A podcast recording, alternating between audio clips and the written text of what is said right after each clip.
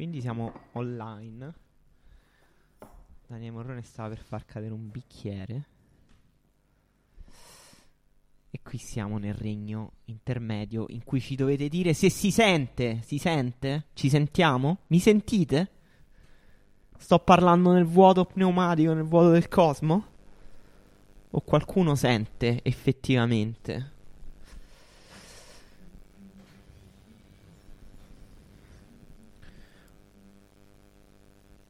Siamo a zero commenti, nessuno parla, quindi sto Nessuno ufficialmente parlando da solo. No, Antonino Brillante dice si sente. Va bene, Antonino, facciamo io e te questo podcast live stasera. Siamo io e te, qualsiasi domanda ti viene in mente, se vuoi ti telefono adesso. Domenico, si sente. Si sente, sente bene. Non c'è un problema di volume. Vibra in sottofondo, ma si sente. Vibra in sottofondo perché abbiamo talmente tanti cavi che è impossibile non ci sia un'interferenza su questo tavolo. Sentite tutti questa vibrazione? Si sente, si sente, intendete la mia voce o la vibrazione del cosmo? So che avete un nome inedito riguardo al calcio scommesse. Samu dice questa cosa. Samu, so che tu avevi questa notizia in esclusiva, cioè che noi avevamo in esclusiva questa notizia di un nome inedito che vi forniremo durante questo live. Live podcast in cui Daniele Manusia dice ciao si sente ma non si capisce. Io direi che possiamo partire, siete collegati con Ultimo Uomo live, 10 anni di Ultimo Uomo, un anno di indipendenza, siamo ancora qui al microfono. Io sono Emanuele Atturo e qui con me Dario Saltari. Ciao Emanuele. Ciao Dario, stai bene o stai male come suggeriscono i tuoi capelli in questo momento? Sto, sì, I miei capelli sono un indicatore perfetto del mio stato interiore, quindi male, sì. Come funziona questo live? Siamo io e Dario Saltari. No, non è vero. Ma infatti, S- eh, funziona che eh, siamo tanti qui e voi potete farci tutte le domande che vi vengono in mente. Ci sono io, c'è Dario Saltari, c'è Daniele Manusia. Ciao Daniele, Daniele puoi intervenire al microfono, salutare il nostro pubblico. Ciao, ciao a tutti. Se avete domande per qualcuno che non c'è, eh, rispondiamo noi comunque al posto loro. Tipo? Eh, non lo so, boh, avete domande sul Sud Vol- America per Fabrizio Gabrielli? Io so che Fabrizio mi autorizza a dire qualsiasi cosa. Tu diciamo stasera sei qui per Fabrizio Gabrielli. No, per tutti quelli che non ci sono, ma tutti, anche le persone purtroppo scomparse, sai che ricordiamo sempre. Io sto guidando, ascolto passivamente o rischio la vita, dice Sebastiano. No, rischia la vita. Poi dipende cosa stai guidando. Ehm, qui con me, quindi, Dario Saltari, Daniele Manusia e Tiziana Scalabrin. Ciao Tiziana. Ciao, ciao, come state? Chi? Tutti? Molto bene, molto Io sono bene. molto emozionata per questo live. Tra l'altro l'anno scorso tu c'eri, ma in collegamento, Io ero mi sa. telefono, invece adesso sono in Che stavi ed ossa. facendo? Ero tornata da lavoro, invece oggi sono tornata prima e quindi sono qui. Che bello. eh, che, che cos'è? Tipo dove eri quando sono cadute le gemelle? Cioè, dove eri? Sì, infatti me lo ricordo live dell'anno benissimo. scorso? Live dell'anno scorso, ricordiamolo, fu decisivo perché noi avevamo pochissimi abbonati in quel momento lì, avevamo 6 o 7 abbonamenti, poi sono diventati tantissimi dopo questo live che ha funzionato un po' da raccolta Teleton, no non è, non è andata proprio così, però speriamo che anche questo live funzioni un po' da Teleton, siamo qui per chiarire i dubbi dei nostri abbonati, ma anche per chi magari è in dubbio, eh, mi abbono o non mi abbono. Tiziana, perché qualcuno dovrebbe abbonarsi all'ultimo uomo? Questa è Perché subito una domanda nessuno che l'ha difficilissima. fatto si è mai pentito. Questo, questo è, una- è un bel claim, ma posso smentirlo perché comunque delle persone si cancellano.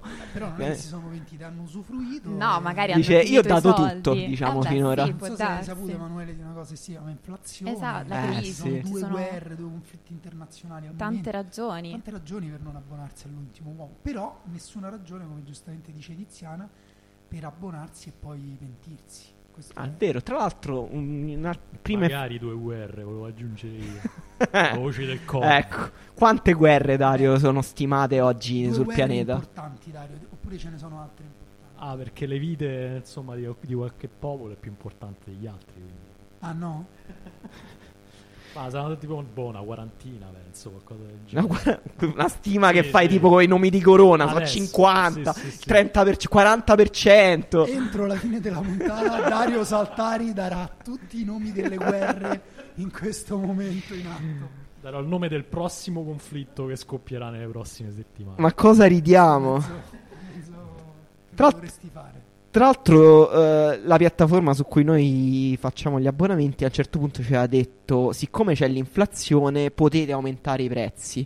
Che comunque ci sembra una proposta un po' controintuitiva, visto che c'è l'inflazione, aumentiamo i prezzi. No- non l'abbiamo fatto. Perché comunque loro dicono voi guadagnate di meno e non sanno che noi comunque non c'è mai un meno rispetto a quanto possiamo guadagnare, oltre il quale diventa problematico. Noi l'inflazione, cioè restiamo uguali così andremo a comprare il pane con le valigie. Allora, Antonino, subito una domanda per Tiziana. Commenti sull'arrivo dell'autunno? Felicissima, grazie per considerarmi l'amministratore delegato dell'autunno. No, in realtà la faceva, Me- me la, la poneva un po' in generale questa domanda. La faceva a te, però io la facevo a te perché mi ricordo noi avevamo parlato molto, per esempio, Di l'anno autunno, scorso del. Mac, Mac Ryan Fall. Se Sì, non no, sbaglio. però, diciamo Non la verità, stiamo non è nella- arrivato non è. Cioè siamo ancora lontani dall'autunno. È arrivato un clima che è non più l'estate insostenibile che abbiamo vissuto fino adesso, ma che sarebbe ancora estate se fossimo in Inghilterra o in Canada o, in un altro posto. Allora, fate tutte le domande che vi vengono in mente, lo dico per chi si è collegato adesso. Qui con me Dario Saltari, Daniele Manusia, Tiziana Scalabrin e Daniele Morrone. Ciao Daniele che indossa qui una felpa dell'Arsenal. Ciao Daniele. Ciao a tutti. L'Arsenal vincerà il campionato Daniele quest'anno, vincerà la Premier League, Sì, vincerà la Premier League comodamente perché da questo si sembra che proprio non riscontrerà alcuna difficoltà quest'anno. no, non ho mai visto l'Arsenal vincere qualcosa comodamente in vita mia. Daniele Manusia vincerà veramente la Premier League l'Arsenal Mm, non lo so, ma non è, non è importante, almeno il quinto o sesto campionato più importante d'Europa. Quindi eh, allora Francia, Inghilterra, no, Inghilterra no, Francia, Germania, Spagna, Portogallo, Italia, Portogallo, prima, Portogallo. Olanda poi, Spagna e eh, vabbè, a parte l'Italia è il campionato più importante del mondo. Questo, non lo diciamo noi, lo dicono questo lo dicono i fatti, cioè in queste due settimane, insomma. in tre coppe europee l'anno scorso, insomma. E- no, in realtà l'Arsenal vincerà, non, non lo so. Daniele dice di sì. Io ricordo sempre che l'anno scorso hanno, tipo recu- hanno perso 40 punti di vantaggio in quanto? In un mese e mezzo? Beh, sta facendo i calcoli a mente. sto facendo i calcoli a mente in questa pausa. Questo è il meme in cui non erano proprio tutti i calcoli. 40, erano 13, però sì, è stato Vabbè. veramente tremendo. Cioè tu dici che si la, impara, si impara così però. la Champions League non inciderà sul rendimento di campionato dell'Arsenal? Ma no, ma escono dalla Champions. Agli ottavi si cosa la esce. Sarri tipo. Cioè. sì, agli ottavi si esce e si fa la volata adesso precisi in primavera. Eh, scusa Dani, invece non preferiresti il contrario, tipo una grande Champions League, Arsenal finalista, magari con il Barcellona come... te- Tra l'altro tu perché hai tifato in quel famoso Arsenal-Barcellona 2005? È l'unica finale in cui non ho tifato per nessuno.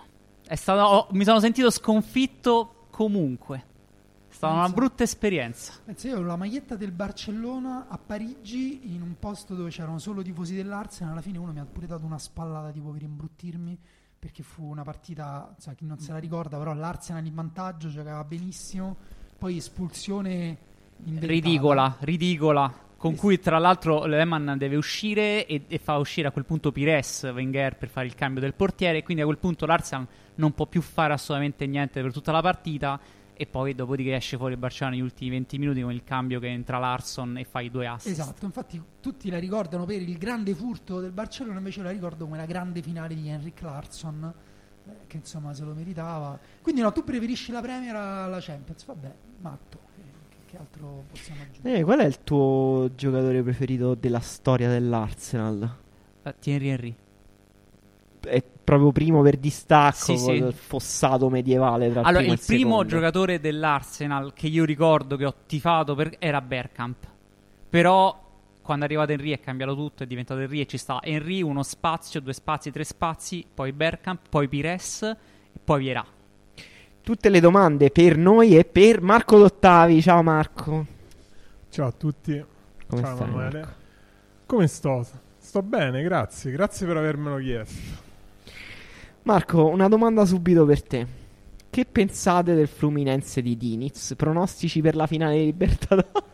E vince, vince, già mi hanno detto vince sicuro. Vince la Fluminense Sì, di sì, Diniz. sì. Se volete metterci... no, niente. Qual è il vostro giocatore preferito dell'Arsenal? Per esempio, Sebastiano dice Tim Ljungberg. Vabbè, bello. E Niccolò eh, Marco arriva a Dio e ti dice: Vinci il premio Pulitzer, ma ogni notte sogni a turno di litigare con un altro membro della redazione di Ultimo Uomo, con estremo realismo rispetto ai vostri caratteri. Il giorno dopo e per sempre ricorderesti nel minimo dettaglio ogni litigio. Accetti? Ah, io domanda, mi, chiede, mi fate spesso domande intorno a questo fantomatico premio Pulitzer che io conosco, conosco in potenza come voi come un premio che vincono dei giornalisti meritevoli, ma non, non so, ah, è anche un premio in denaro? Non lo so. Sì? eh? Sì, penso di sì. Sì. Quanto denaro? Tanto abbastanza da essere un premio riconosciuto. Beh, allora per denaro me lo prendo, tanto più o meno diciamo che la, la situazione che tu hai descritto si avvicina alla realtà, no? Nelle migli- anche nelle migliori famiglie si litiga, poi nei sogni... bah. Ti- Tiziana, eh, vinci il premio Pulitzer, ma non puoi più giocare a tennis per tutta la vita. No, grazie. No, proprio no, No. ma è impossibile. Daniele, giochi a cal- non puoi più giocare a calciotto, ma vinci il Pulitzer? Posso sollevare 100 kg con gli stacchi? Allora sì. È una, è una cosa per cui sto iniziando a provare più piacere che non giocare a calciotto. Però volevo dire a Niccolò che questa domanda sul Pulitzer in realtà è proprio anche una mia fissa qua in ufficio e qualche tempo fa la facevo spesso a rota perché Emanuele era un po' nel giro dei nomi e eh, Emanuele proprio eh, non c'era una singola cosa che lui avrebbe accettato per vincere il Pulitzer a un certo punto ha detto che lui considerava il Pulitzer una maledizione. Quindi, Emanuele, lo pen- la pensi ancora così? Eh, tu le condizioni che ponevi è fai a meno di una gamba nella tua vita per vincere il premio Pulitzer. Io dicevo no, per favore. Ma eravamo arrivati a cose molto piccole, tipo non puoi più mangiare la pasta, e te comunque no. Non è una cosa così piccola non poter più mangiare la pasta. Beh, poi Tiziana, il riso... Insalata di riso o pasta fredda? Mm, pasta fredda. Pasta fredda? Sì. Non lo so, quanti gol fa Zirzi l'anno prossimo al Milan? Risponde Daniele Manusia. No, perché il Milan? Eh, se va al Milan, eh, Milan chi l'allena? Dai, è troppo complicato l'anno prossimo. Però ti dico che per me Zirzi già quest'anno fa più di 15 gol.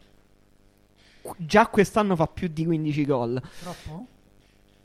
No, no, ci sta, ci sta secondo me. Ehm, Tiziano ha il microfono in mano, quindi le pongo subito una questione di Samuele. Posso chiedere di dov'è l'accento di Tiziana? Esiste un luogo geografico dove posso andare e trovare persone con l'accento di Tiziana? A Roma Sud, Samuele. Sì, credo Nello specifico, però, Tra Roma Sud. tra il Torrino e... L'Eur. Dov'è ma, che ma comincia Roma Sud Roma? in generale. San Giovanni e Roma Sud? Io- secondo me Roma Sud tecnicamente è da piramide in giù, la fettina che tu puoi individuare se vai da piramide fino Circo Massimo non è Roma Sud. Circo Massimo è leggermente varcato la soglia, però sei ancora in prossimità di Roma Sud. Sì, esatto, Straussiense a Pianuova, sì. E chi è... Posso consigliare la bellissima canzone Roma Sud di Pippo Solo. Per chi non l'ha mai Beh, sentita. un saluto pure a Pippo Solo, nostro ascoltatore, tra l'altro, grande tifoso della Roma. Abbonato, credo, no? Credo abbonato. Potrebbe esserlo. E grande appassionato di radio romane. Lui, tantissimo. Come tutte le persone che prendono la macchina a Roma. Cre- credo come tutte le persone a Roma. Comunque, eh, Francesco Maselli, che qualcuno insomma conoscerà perché è intervenuto varie volte nei nostri podcast che- e che magari conoscete se vi interessate di politica internazionale e francese in particolare, uno dei migliori giornalisti, si può dire, in Italia. E Ah, io che sono cittadino francese seguo la sua newsletter di politica francese per italiani, quindi insomma, questo la dice tutto, cioè non avete bisogno di altre opinioni. Ah, assolutamente. L- Maselli, ascoltatore feroce di, di quasi tutte le trasmissioni radio romane, è una di quelle persone che conosce eh, praticamente tutti gli speaker radiofonici, che sa fare un profilo psicologico di tutti gli speaker. Qual è il tuo preferito, Daniele? No, io invece non li conosco. Proprio nessuno. No, io non... Tipo come gli arbitri, tu non conosci Allora, speaker gli arbitri. No, io una volta feci uno scherzo, credo, a Marione, quello più famoso di tutti a Marione, no? Confermo. Sì. Una volta gli facemmo uno scherzo, cioè eravamo insieme con degli amici, abbiamo provato a chiamare, effettivamente siamo riusciti a prendere la linea e questo mio amico gli fece una domanda senza senso, tipo preferi- preferisci una Roma piccola tra le grandi o una Roma grande le Alla piccole? Marzullo, tipo. E lui gli disse proprio, oh ma che cazzo sei Marzullo? Eh, gli ha attaccato in faccia malamente. E Giovanni, la domanda prima. Adesso abbiamo un ospite, un primo ospite. Questa sarà una serata anche di ospiti. Intanto faccio una domanda di Giovanni Falcone. Che riporto sempre a Daniele Manusia. Meglio una serata alcolica con Mario Rui. Una serata alcolica con Mario Rui, comunque è già un'immagine strana. O una partita a calcetto con Arnautovic. Ma io non bevo, quindi direi... No, papà, Mario Rui ma ha la fama di essere simpatico? No, infatti, secondo me lui ha un po' la fama di essere antipatico. E quindi, secondo me, sarebbe sgradevole come sarebbe sgradevole una partita a calcetto con Arnautovic. Perché sembra uno proprio che ti chiede continuamente palla, si Ma lamenta con te. numeri che fa Arnautovic. E poi io Eh. sai che io lancio tanto pure a calcetto. Eh, su Cioè, Arnautovic. non c'è campo abbastanza piccolo affinché io non lanci. quindi Arnautovic già facciamo delle cose pazzesche insieme. Quindi penso la seconda, la seconda. Va bene, credo che abbiamo un primo ospite in collegamento. Questo ospite è. ehm, qualcuno lo conoscerà, credo, di voi. Dario Vismara, host del podcast Air Vismara, telecronista di NBA su Sky Sport, giornalista di Ultimo Uomo since giorno 1. Ciao Dario. Ciao, ciao, non proprio il giorno 1, sono arrivato un anno dopo e questo, questo anno di gap mi, mi- mi fa- mi dà ancora fastidio. Beh, io sono arrivato ancora dopo, Dario, se questo può Pensa consolarti. E... Dario, ma eh, qual è... Mi puoi citare un pezzo, due pezzi, tre pezzi, quelli che ti pare di Ultimo Uomo, tuoi o non tuoi, eh, a cui sei particolarmente legato? Dario, mai sentito? Una, una domanda così difficile Mamma da mia, un rispondere che vuoto, Dario, ha lasciato che un Dario è- vuoto. È, caduta la linea opp- oppure ha, ha semplicemente scelto di non rispondere. Magari ci sta ascoltando. Dovrebbe essere in collegamento. No, non lo so, non lo so. Vabbè. Dario, se ci ascolti, dici il quintetto titolare del primo anello di LeBron.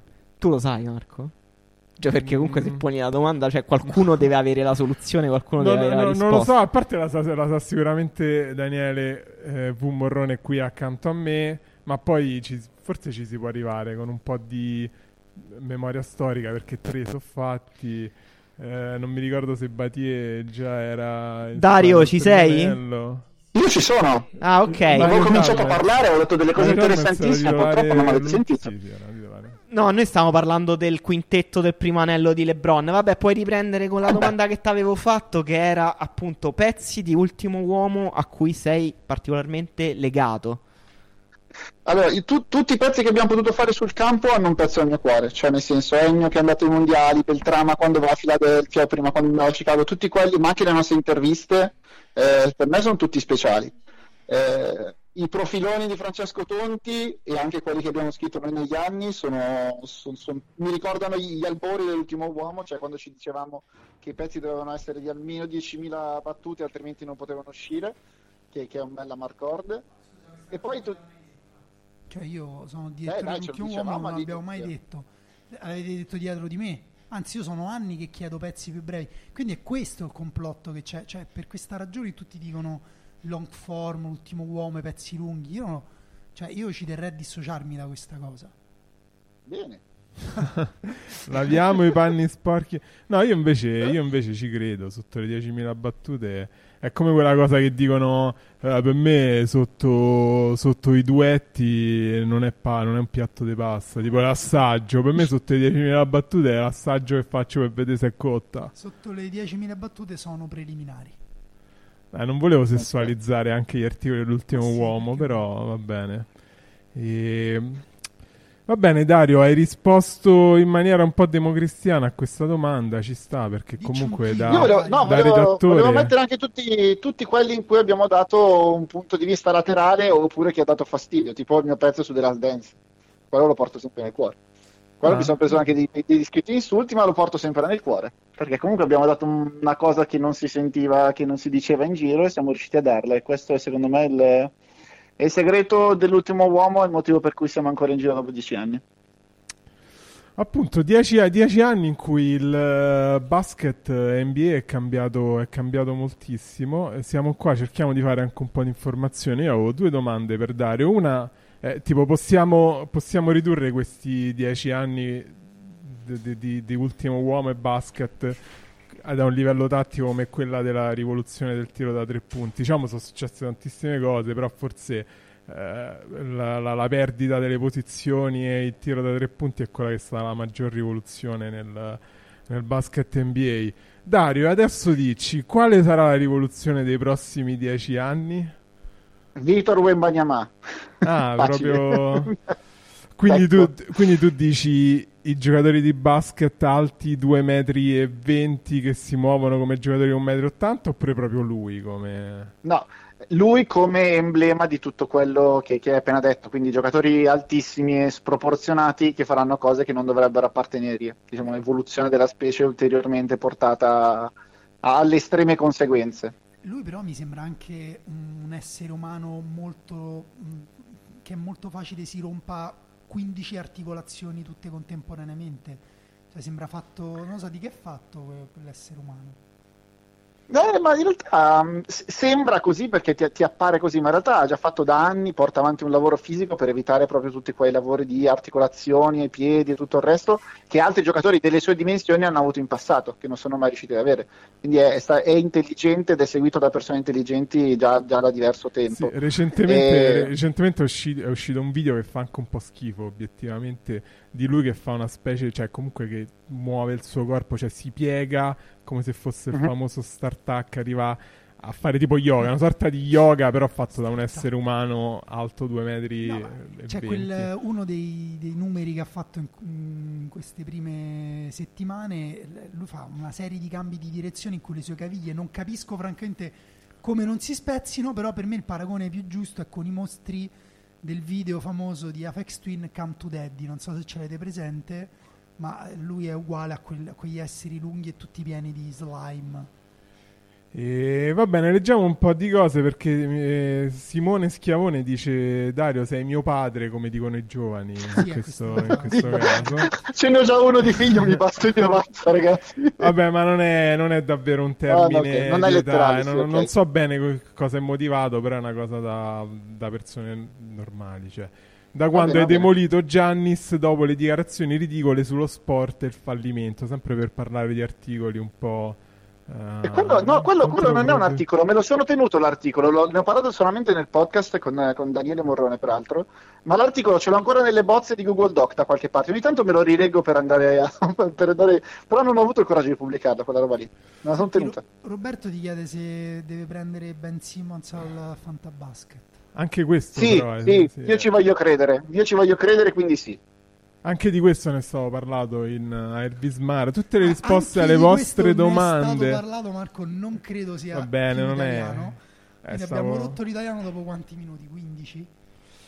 Comunque, eh, Nicolò invece chiede se pensiamo, chiede se, se pensiamo alle finali 2000, alle finals 2009 mancate tra LeBron e Kobe. Io devo dire non tanto, mi sembra più una cosa che semmai ci pensa Dario. Io sicuramente più dell'impero romano, devo dire che penso più a quello che all'impero romano.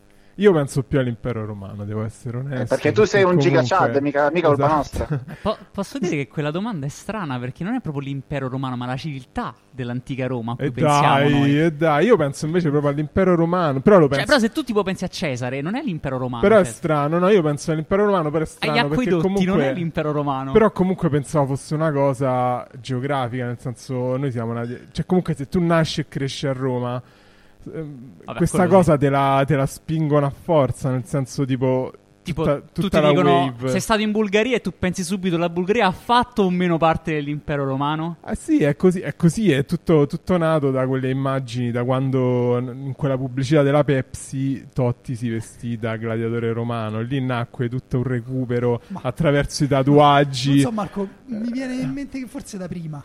Però così magari mi sbaglio, magari l'impero romano, dell'impero romano se ne parla Però io quando ero, pic- 2000. quando ero piccolo a Roma, l'impero rom- cioè non era una cosa che tipo ti tatuavi sul, cioè che i guatti si tatuavano sul, sul polpaccio. Però vabbè, abbiamo già parlato troppo del- dell'impero romano.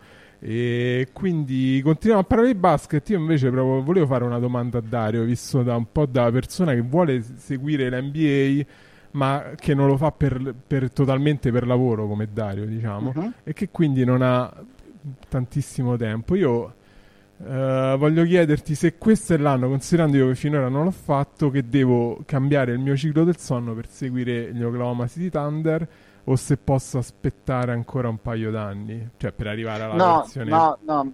Se, se vuoi fare quello vero devi esserci fin dall'inizio. Già sei un anno di ritardo perché comunque già hanno cominciato l'anno scorso, però adesso che c'è Chet Holmgren proprio è, è imprescindibile. E quindi no- non dico che devi vedertelo in diretta, però comunque ti devi svegliare alle 6 del mattino, alle 5 e mezza del mattino tutti i giorni, guardarti la tua partita e poi cominciare la tua giornata. Questo è obbligo, altrimenti non, non puoi salire sul carro. Però, scusate, Mi ma nel basket voi cambiate squadra ogni anno, ogni ciclo?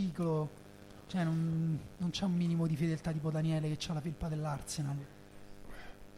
Ma Ah, io- non Daniele, son se vicino. l'Arsenal fa schifo, non è che dice ah, quest'anno fighissimo il Bournemouth, tifo Brighton. Mai nella vita. Eh, Mai esatto. nella vita. Voi invece così fate, ah, quest'anno seguo... Beh, Io so che vabbè, Dario ha una leggera passione Già ti- per Qualcuno ti rinfaccia di non- che non segui più i Denver, eh, la squadra. Ah, io ho iniziato a seguire proprio perché in NBA, in NBA no, il tifo non è così forte. Ora non so, da- Dario so che ha una passione per Cleveland dovuta, credo, a LeBron, però non so come l'ha portata avanti nel tempo. Non so se ancora. Eh, se- sempre di meno, devo dire. Eh, dipende sempre se portano avanti delle squadre fighe oppure no. Quello il fatto che un po' ti spinge ad andare avanti. Poi, vabbè, nel senso, mh, dipende da persona a persona. Mh, Daniele, ad esempio, è tifoso dei New York Knicks esattamente come lo è dei- dei- dell'Arsenal o del Barcellona, ok? Però li segue nella stessa maniera così. Dipende da persona a persona. Invece ci sono gli altri che seguono semplicemente i giocatori e delle squadre in sé per sé non hanno un attaccamento. Va bene tutto. L'importante è seguire l'NBA, poi per il resto.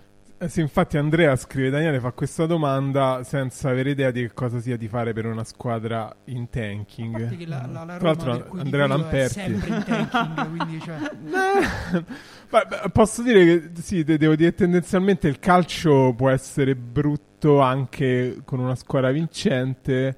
Nell'NBA diciamo che se la tua squadra vuole perdere tende più a fartelo notare proprio a livello estetico.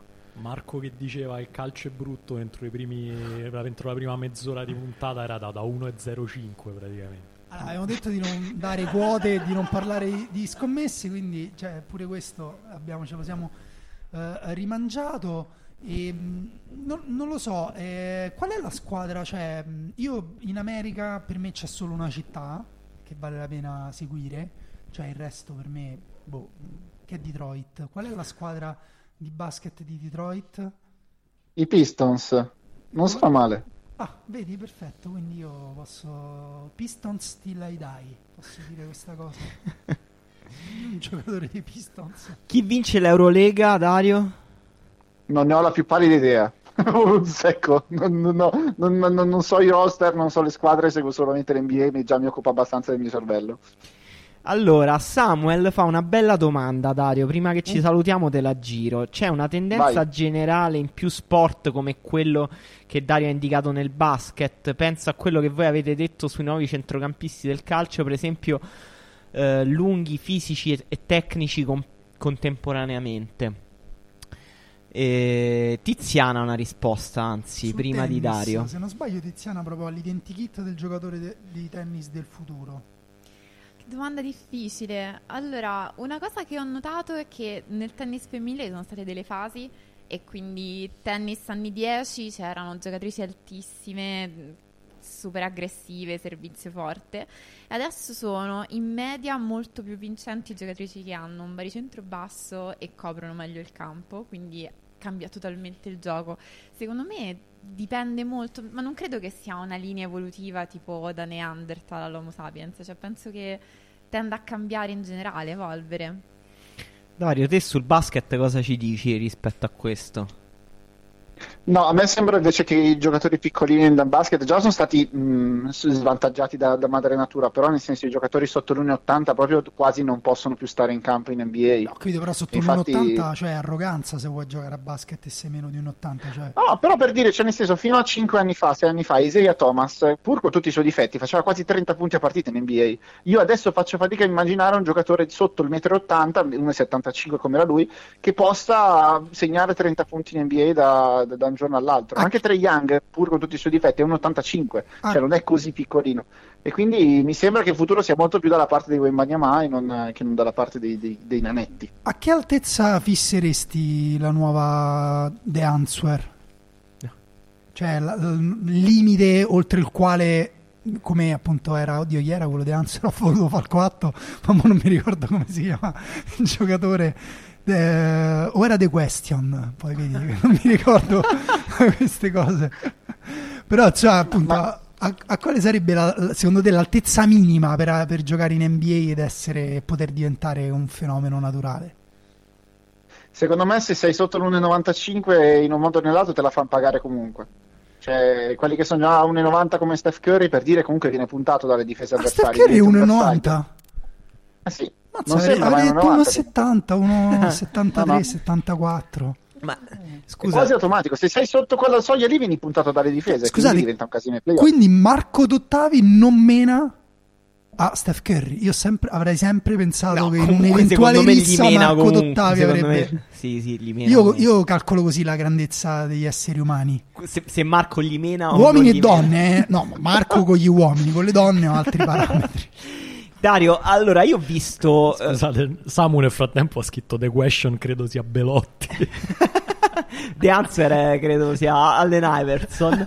Ma ehm, Dario, prima di salutarti, l'altro giorno vedevo appunto il giocatore di cui parlavate prima, questa è la mia conoscenza del basket, Wembanyama. Mi sembrava che eh, ci fosse un problema proprio fisico, strutturale, nel senso che fosse una creatura un po' troppo grande per il campo che era Mhm. stato costruito per lui.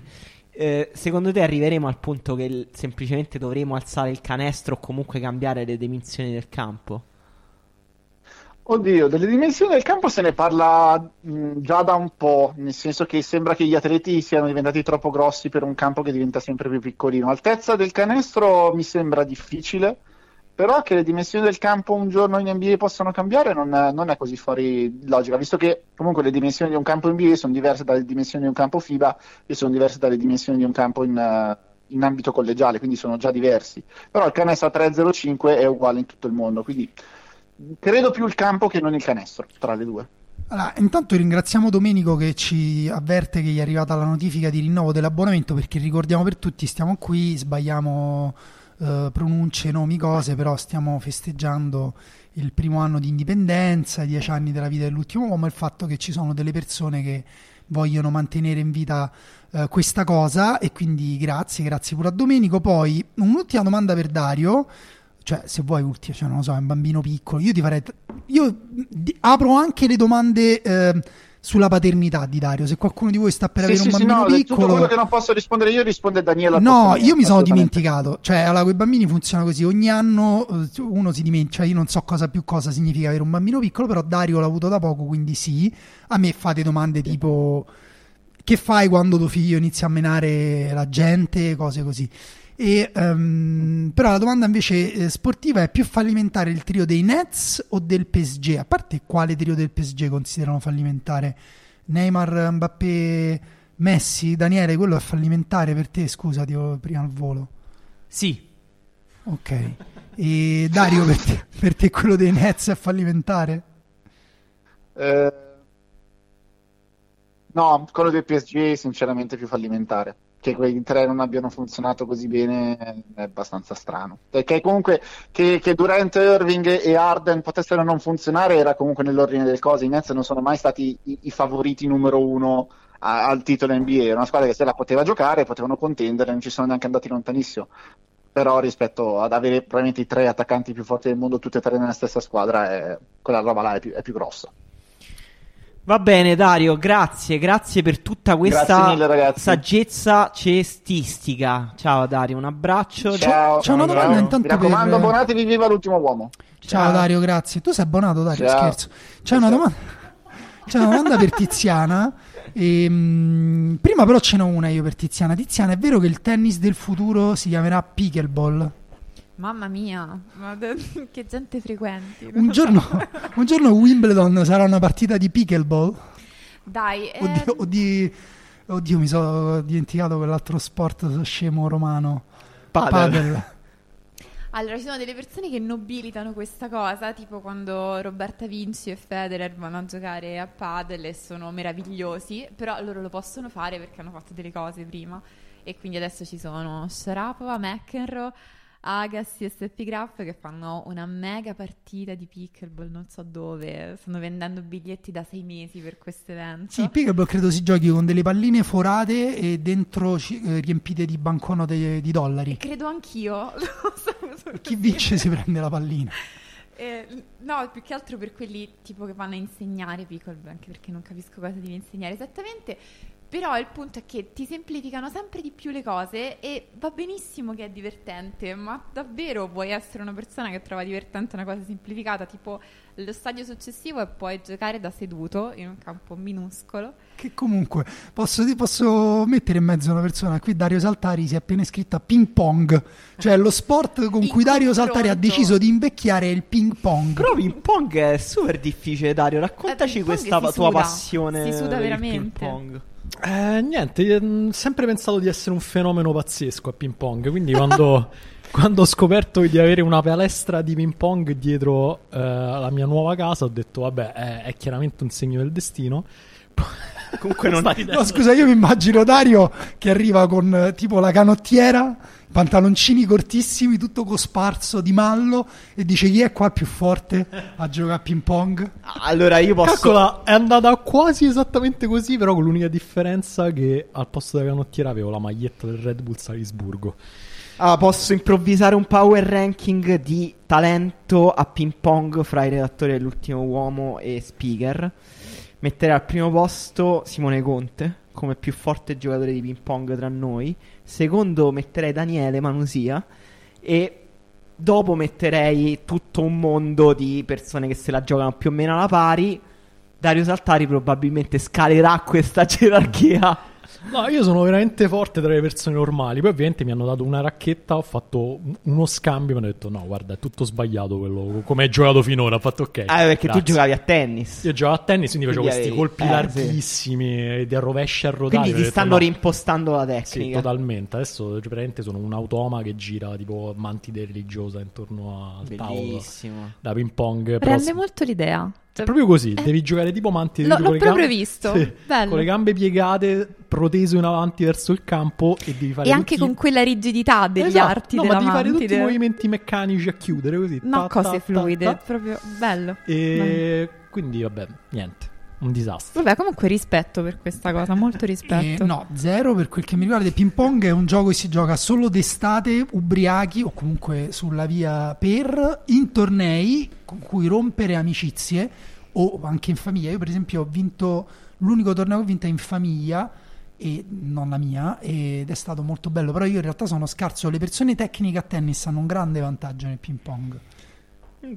Argomenta, scusami. No, è che comunque siete più forti. Cioè, io arroto ogni palla, io non so dove va a finire. È il mio corpo che decide come colpire la palla. Un po' come dice Dario, cioè, se andassi a fare una lezione direbbero: allora, no, la racchetta da ping pong si tiene così. Cioè, partiamo da esatto. come si tiene. No, è un'altra cosa, non puoi fare il dritto del tennis a ping pong. Tra l'altro io sono molto d'accordo con quello che dice Daniele, io infatti come sai la- il mio primo obiettivo è farmi più nemici possibile e quindi tutto questo corso è, fare, è, fa- è fatto per rompere più amicizie possibili nei vari tornei da ubriachi. Dario, quest'estate andrà a Piazza Vittorio, che è un parco qua a Roma dove c'è un campo, uno dei pochissimi parchi dove hanno montato dei campi dove chiunque vuole può andare a giocare e sfiderà estranei giocandosi cin- No, avevamo detto di no, avevamo detto di no a questa cosa, quindi no, Dario lo farà per l'amore dello sport, va bene? Allora, rispondiamo a un po' di domande e poi andiamo. eh, vi, vi facciamo sentire un po' di pubblicità, di ehm, un, un momento commerciale. Eh, Simone dice: Quando un live di qualsiasi podcast a Torino alle ATP Finals, magari alle ATP Finals, eh, Simone. A Torino, però, eh, ci stiamo lavorando. Speriamo che sia la nostra eh, prossima meta. Marco Giovanni chiede: Arriva a Dio e vi dice: Potete assistere ad ogni finale di Conference League per il resto della vostra vita. Ma ogni podcast e articolo viene commentato da Franchino il criminale come fosse una pizza moscia. Accettate. Dai, mi, sembra, mi sembra un win-win. Io mi Sarebbe un sogno prendo, incredibile. mi prendo il 5 più pieno di Franchino tutta la vita. E quindi- Secondo me Perché tutti- si vede che ti sei impegnato. Però Eh, st'articolo però- è di laboratorio. Marco. Stavo a dire la stessa cosa. È moscio, che non lo vedi? È moscio. E, mm, sì, Eh, Roberto, ogni tanto un bel podcast live in formato video. Sì, ci stiamo lavorando più o meno. Io sto andando in palestra apposta. Esatto, Daniele sta mettendo massa. Ehm, mi sono collegato, pensavo Dario avesse iniziato Padel, stavo mollando tutto. Scusa, ma che commento è quello di Lorenzo? Marco dal vivo sei imponente. Eh, cazzo, è vero però, eh. Eh, Marco è una branda. e non lo hai Ma mai visto fare le rulete sulla palla come un non è Zidane sotto steroidi. Ma le- leggete, leggete anche le domande scomode. Que- Mi, era passato nel feed uno che chiedeva chi è che ha più hater eh, in redazione dell'ultimo uomo. Cioè, mi pare che si risponda molto facilmente a questa domanda. Cioè? Eh, non lo so, cioè io col- co- tra tutte le puntate delle trame e tutti i miei power ranking sul pendolino penso che non lo so. È vero, è vero. I Cioè, due power ranking Ma sono- quello, quello non è vero hating, Dario. Quello è, è avere un essere. Tu sei l'amico pazzo di tutti, l'amico con le opinioni scomode che ha il coraggio Eh, esatto. di dirle, insomma. E Niccolò chiede se tornerà a canone. Sì, penso di sì. Dobbiamo convincere Emiliano, ma siamo possibilisti sulla cosa. Eh, Leo chiede pos- prospettive, possibili sorprese per le ATP Finals.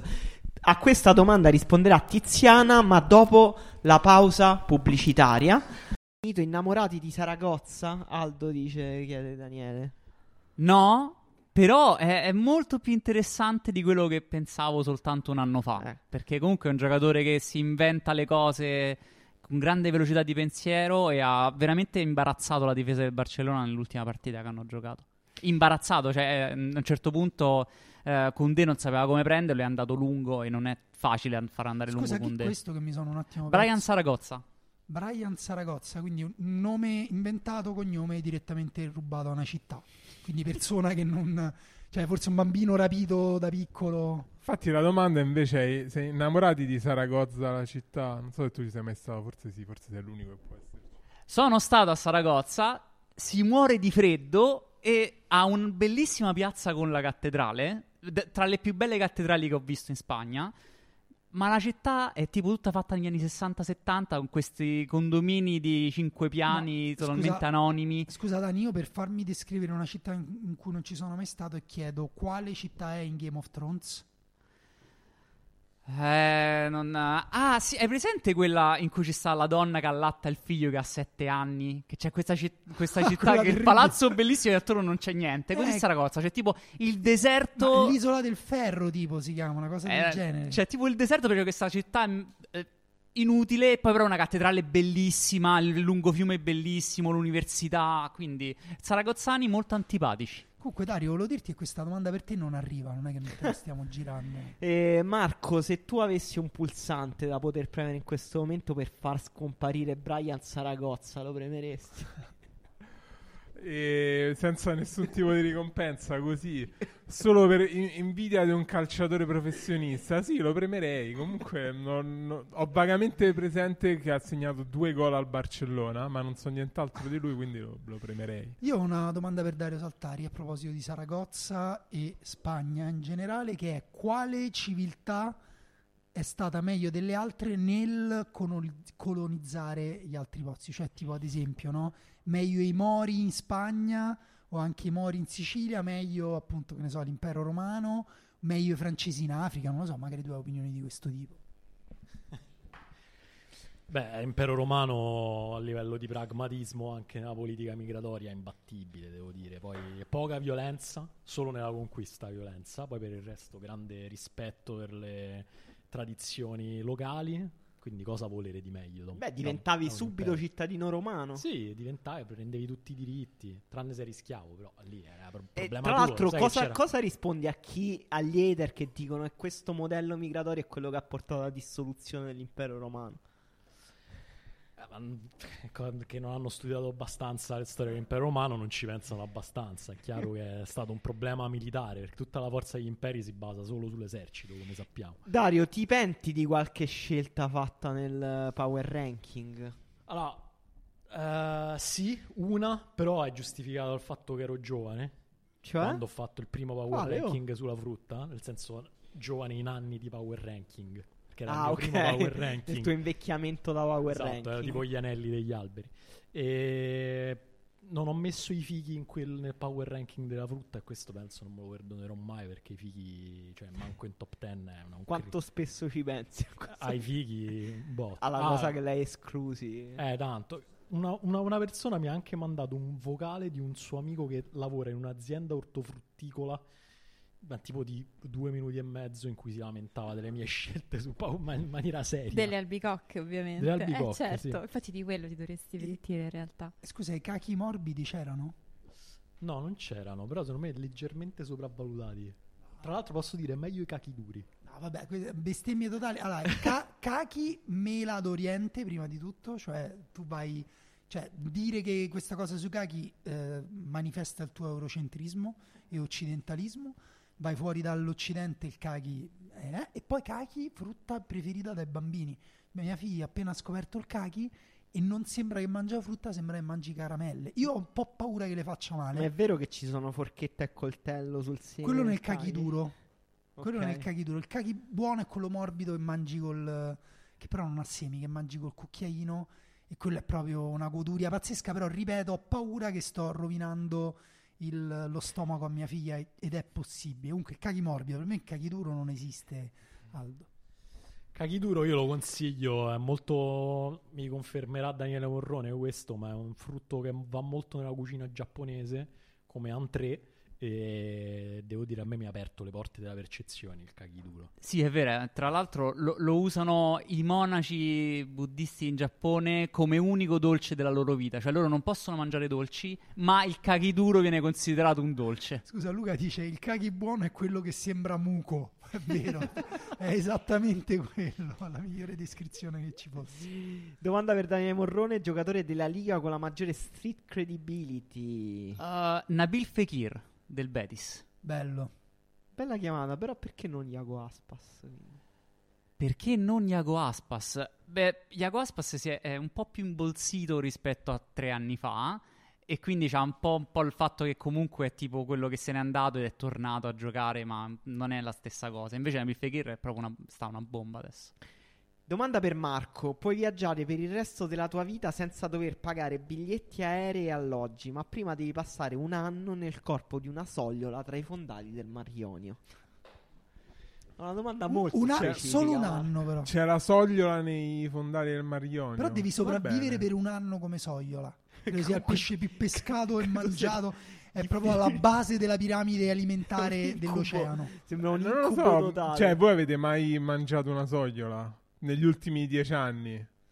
Ma guarda, Tiziana credo, alza il braccio, ma solo Tiziana. credo che il un- surimi sia fatto con i resti della sogliola che lasciano gli altri pesci. La sogliola viene sbranata mangi- appena mangi- nasce. La, la vendono, eh, io non, non- non- non- vado in pescheria, quindi non ho idea se vendono. Però quando ci passo... Scusa, non c'è nel banco al 50% del Carrefour, non c'è mai la sogliola. No, non c'è. il, pesce, il pesce è un prodotto che tende a non arrivare al 50% di sconto perché è scaduto. Il pesce scaduto. Comunque, sì, sì, un anno da sogliola devo di. fu- Nella mia idea, in, fon- in fondo al mare è, più- è come nel film La Sirenetta. Cioè, quindi un anno a cantare canzoni, a passare il tempo con, con il granchio. Come si Con chiamava? pesci coi baffi e la Sebastian. bombetta in testa, il e bastone. e Flubber. Sebastian, tra l'altro l'altro giorno abbiamo mangiato un gra- una pasta col granchio. Io facevo a mia figlia, guarda, stiamo mangiando Sebastian e lei era contenta. Bello. Alessandro Marionio, sottovalutato, sopravvalutato, giustamente valutato. Tiziana è esperta dei due mari, dei tre mari Marionio, italiani. Marionio. No, ero competente solo sulle sogliole. Non, mi so esprimere sul Mariano, passa la parola all'esperto geografico. No, è vero, Daniele Morrone è esperto effettivo di Marionio. Sì, sì, è vero. con- Sottovalutato. Molto sottovalutato. Molto Molto sottovalutato. È vero. Ehm, più forte Iago Aspas o Quagliarella, ma Iago Aspas non di poco, tra l'altro. Però Quagliarella forse è più figo perché comunque faceva dei gol pazzeschi. Per Dario Scusa, Saltari. tu hai detto che Iago Aspas è più forte di Quagliarella? No, molto, Il mio cervello ha processato un attimo in ritardo, ma questa è una bestemmia. Eh, ma molto più Ma tu Dani- Dani, secondo te? È molto più forte, sì. Ma state, ma andate su YouTube a guardare i migliori gol di Fabio No, Quagliarella. Quagliarella quello sì, faceva gol più belli, Ah, eh, ma Iago basta, Aspas, basta, non c'è nessun Iago altro Aspas modo per giudicare è un più giocatore forte come dopo. giocatore. Cioè, tu dici oggi io prenderei Iago Aspas rispetto al Quagliarella di fine stagione oppure al top, ma la memoria storica verrà fatta No, no, vera- secondo me la vera- il vero confronto è con Di Natale. Cioè, chi è più forte tra Di Natale e Iago Aspas? Eh, Questa no, è una Di bella Natale, domanda. Di Natale. In questo caso uno può No, dire di Di Natale. Natale. è più forte di tutti e Di Natale va messo nella discussione con, Con i più grandi. con Totti Con- e Del Piero. Quindi Ok. non bisogna dire più forte Totti o Del Piero, più forte Totti e Del Piero o Di Natale. E secondo te? Eh, dipende dalle cose. Sicuramente non Del Piero. Secondo me Marco ha un'opinione ha un'opinione molto tagliata su questo. Ah, Del Piero forse è il migliore a tirare le punizioni, però ho- tutto il resto non, ho- non Di so di che stavate ancora pensando al Marionio perché io faccio difficoltà a distinguere i mari visto che per me è tutto mare cioè non dovrebbe esserci Ma una infatti pure questa è una distinzione cosa molto umana, no? che abbiamo messo i confini pure all'acqua. eh sì Però Cioè, quando in realtà non ce l'hanno il mare è tutto cioè il lago un lago tu è il lago Il lo lago chiami quello sì. Però una volta, non so se l'hai visto De Marco, quel video in cui due mari si incontrano e sono effettivamente diversi. C'è proprio una riga. Allora, in quel caso sì, secondo me è giusto. Dare però, se posso, chiunque è stato a Messina sa che c'è una bella differenza tra il Mar Ionio e il Mar Tirreno. Cioè, c'è proprio una diversa altezza del mare, un colore diverso. Il Mar Ionio è più scuro, più blu, più bello, e invece il Mar Tirreno è più paludoso. Quindi sono- c'è un confronto diverso. E per Tiziana, Aldo chiede Lehecka o Draper? Questa domanda. Eh, che- Aldo me l'ha chiesto apposta, sono sicura, perché sono tipo primo e secondo nel cuore. E Lechka è più bello perché ha questa faccia da... Sai quando trovi le fotografie dei soldati che hanno combattuto la prima guerra mondiale nel- in bianco e nero, hanno tutti quegli zigomi strani, le strane acconciature dei capelli e gioca un tennis pazzesco. E, e Draper è subito dopo, però è subito dopo solo perché Lechka è incredibile e non sembra una persona vera. Dopo questo dobbiamo per forza farvi ascoltare la nostra pubblicità, sperando che eh, adesso non collassi tutta la diretta.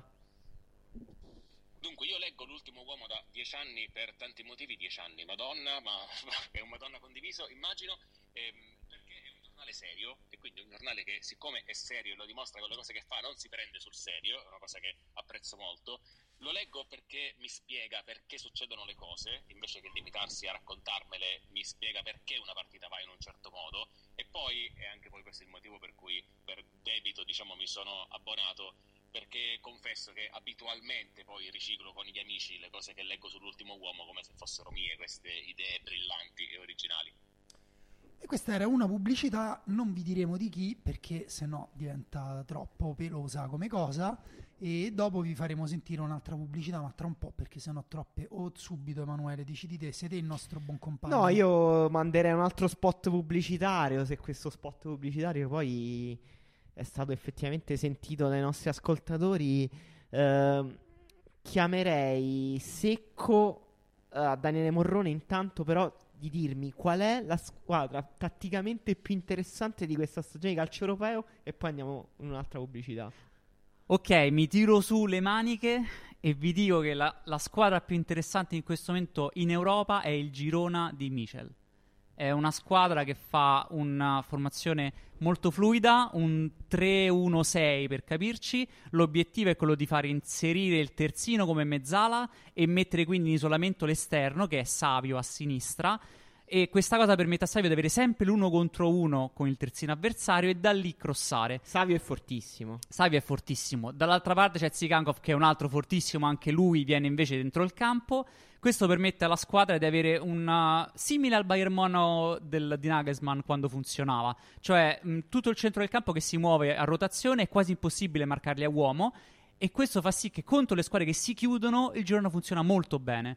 In questo momento storico avere una squadra forte contro le squadre che si chiudono è sempre importante. Se sei il Girona, quindi con giocatori di medio livello, è bellissimo vederli giocare. E adesso Adesso ascoltiamo un'altra pubblicità per voi. Uomo? Ciao raga, come state? Sono il vostro socio sostenitore numero uno, nonché cliente. Intanto tanti auguri e poi eh, volevo farvi arrivare le richieste della settimana, eh, voi che mi siete i miei eh, principali fornitori. Allora, entro la fine della settimana devo fare un pezzo su, su allenatori emergenti d'Europa. Sabi Alonso lo conosco come le mie tasche. Grazie a Saltari per Postecoglu, molto bello, lo utilizzerò. E Saltari, per favore, potresti fare anche un Farioli, ecco, un bel Farioli umano, come le dinamiche nello spogliatoio del Nizza. Sì, lo so che Pergolizzi ha appena fatto un Farioli, però Pergolizzi mi ha fatto il terzino va di qua, il mediano va di su, il difensore centrale va di giù e così via. Invece mi serviva più dal punto di vista umano. Pergolizzi, per cortesia, se mi può fare il Monza, il Monza tattico, che io ancora non ci ho capito niente e ogni volta che arriva Paladino in collegamento non so mai che cosa chiedergli. Quindi un bel Monza che mi faccia fare due domande intelligenti sarebbe davvero gradito. Infine quello del Girona, Mitchell, che poi non è il Mitchell del Mitchell del Real Madrid. E questo magari Fabio Barcellona potrebbe disegnarmi un po' come gioca il Girona così per completare il pezzo. Poi non è mica finito. Ah, ringraziate Tonti, eh, che venerdì c'ho il draft NBA del campionato nostro che va avanti da mille anni e ci ho trovato un paio di... Magari se potesse mandarlo prima in, in anteprima ai soci sostenitori della prima ora, perché adesso se lo stanno leggendo tutti, mentre invece sarebbe stato utile che alcune indicazioni mi arrivassero eh, prima degli altri. Poi, poi eh, vabbè, Daniele, ci sei? Daniele? Daniele, devo fare un pezzo, no, devo, devo inventarmi un nuovo libro perché qua i soldi scarseggiano. Eh, mi fai uno dei tuoi pezzi, quelli che sostieni una tesi del tutto astrusa, che però alla fine sono fatti così bene che si dice, cavolo, c'ha, ragione Manusia. Una cosa tipo perché Balotelli è stato il più grande giocatore del, del nuovo secolo, più di Messi, di Ronaldo e di tutti gli altri. E infine, ma insomma questo ve lo chiedo sommessamente, però insomma, sono certo che, che Emanuele potrà, potrà accontentarmi, Emanuele Arturo, se mi può fare una cosa tipo guida alla trasmissione Sky Champions League di, eh, del, insomma, di, di Sky ovviamente, nella quale così sotto sotto alla fine risulta che il più figo di tutti è Condò. Grazie, eh? mi raccomando, aspetto Forza l'ultimo uomo, auguri, ciao!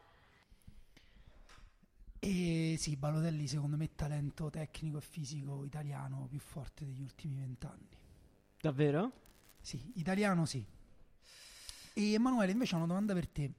Se facessimo i tipster di Fantacalcio, sarebbe etico oppure sarebbe come quelli delle scommesse?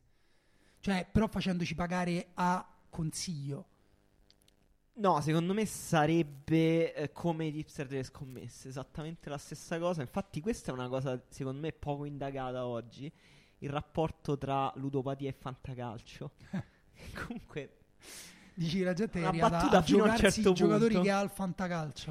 no, è che effettivamente il giro di soldi che c'è dietro è estremamente piccolo. Però, comunque, i due mondi sono meno distanti di quanto sembri. Io non mi dimenticherò mai quello che mi disse che faceva l'asta del fantacalcio, ma con i soldi veri al Eh. posto degli fan- dei fantamilioni. Eh, il montepremi finali era Eh, si fai 500 euro per eh, 12 o per 10, insomma. Eh, eh, sì, esatto. Comunque questa era una domanda da porre anche a Nicola Santolini che eh, non potremo sentire in questa puntata, eh, però eh, leggete la sua newsletter che esce tutti i venerdì mattina.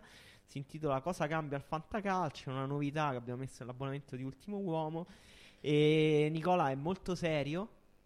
E quindi mh, dà dei consigli poco cialtroni. Cioè, se l'avessimo fatta io con Marco, questa newsletter forse sarebbe stata piena di cose cialtrone. Avete presente quando all'inizio facciamo i pezzi con gli XG, con le statistiche, la gente dice, oh ma calcio non è questo, cazzo fate le grafiche. Adesso facciamo le grafiche anche sul fantacalcio. po' C'è la prestazione attesa al fantacalcio. Sì, ma poi. Come se non vi bastassero le mani per farvi le seghe, scusate. Sì, eh, sì, Nicola ha un approccio mo- incredibilmente serio e usa le statistiche avanzate per parlare di fantacalcio, però non ti dice ecco la statistica avanzata e ti fa svoltare il fantacalcio, mette mille contrappesi e misure per parlare del fantacalcio. Questo gli fa grande onore, grande sforzo E, e tra intellettuale. l'altro mi fa ridere quello che diceva Daniele, che prima ci dicevano, ah no, ma questo con le statistiche non è calcio, non capite niente. Invece adesso sul fantacalcio la malattia è tale ci dice- che ci dicono, cioè non tutti ovviamente, qualcuno che ci crede gli dice, eh, non siete abbastanza competenti. Di fantacalcio. Sì, come, cioè appunto di fronte a newsletter come quella di Santolini mi sembra assurdo. No, ma poi fantacalcio che io ricordo a tutti si basa sui voti di persone che non guardano le partite oppure le guardano e tipo si confondono sui 22 giocatori in campo, si confondono i telecronisti, figurati ehm, gli altri, insomma. Domanda per Tiziana. Al numero 1 WTA tra tre anni ci sarà Goff, Gauff, come si dice? Goff o Gauff? Goff. Goff. Sviatek o Andreva? Allora, intanto Aldo, grazie per queste domande, però in realtà io in questo momento mi sento un po' la persona che rappresenta chi in realtà non segue davvero il calcio, ma sto assistendo a questa conversazione. E mi sentirei di dire che è molto meglio ascoltare i discorsi sul calcio che non guardare il calcio. Non so, forse qualcuno che non segue il calcio lo pensa. Ma questo perché secondo me in generale è meglio ascoltare che vedere.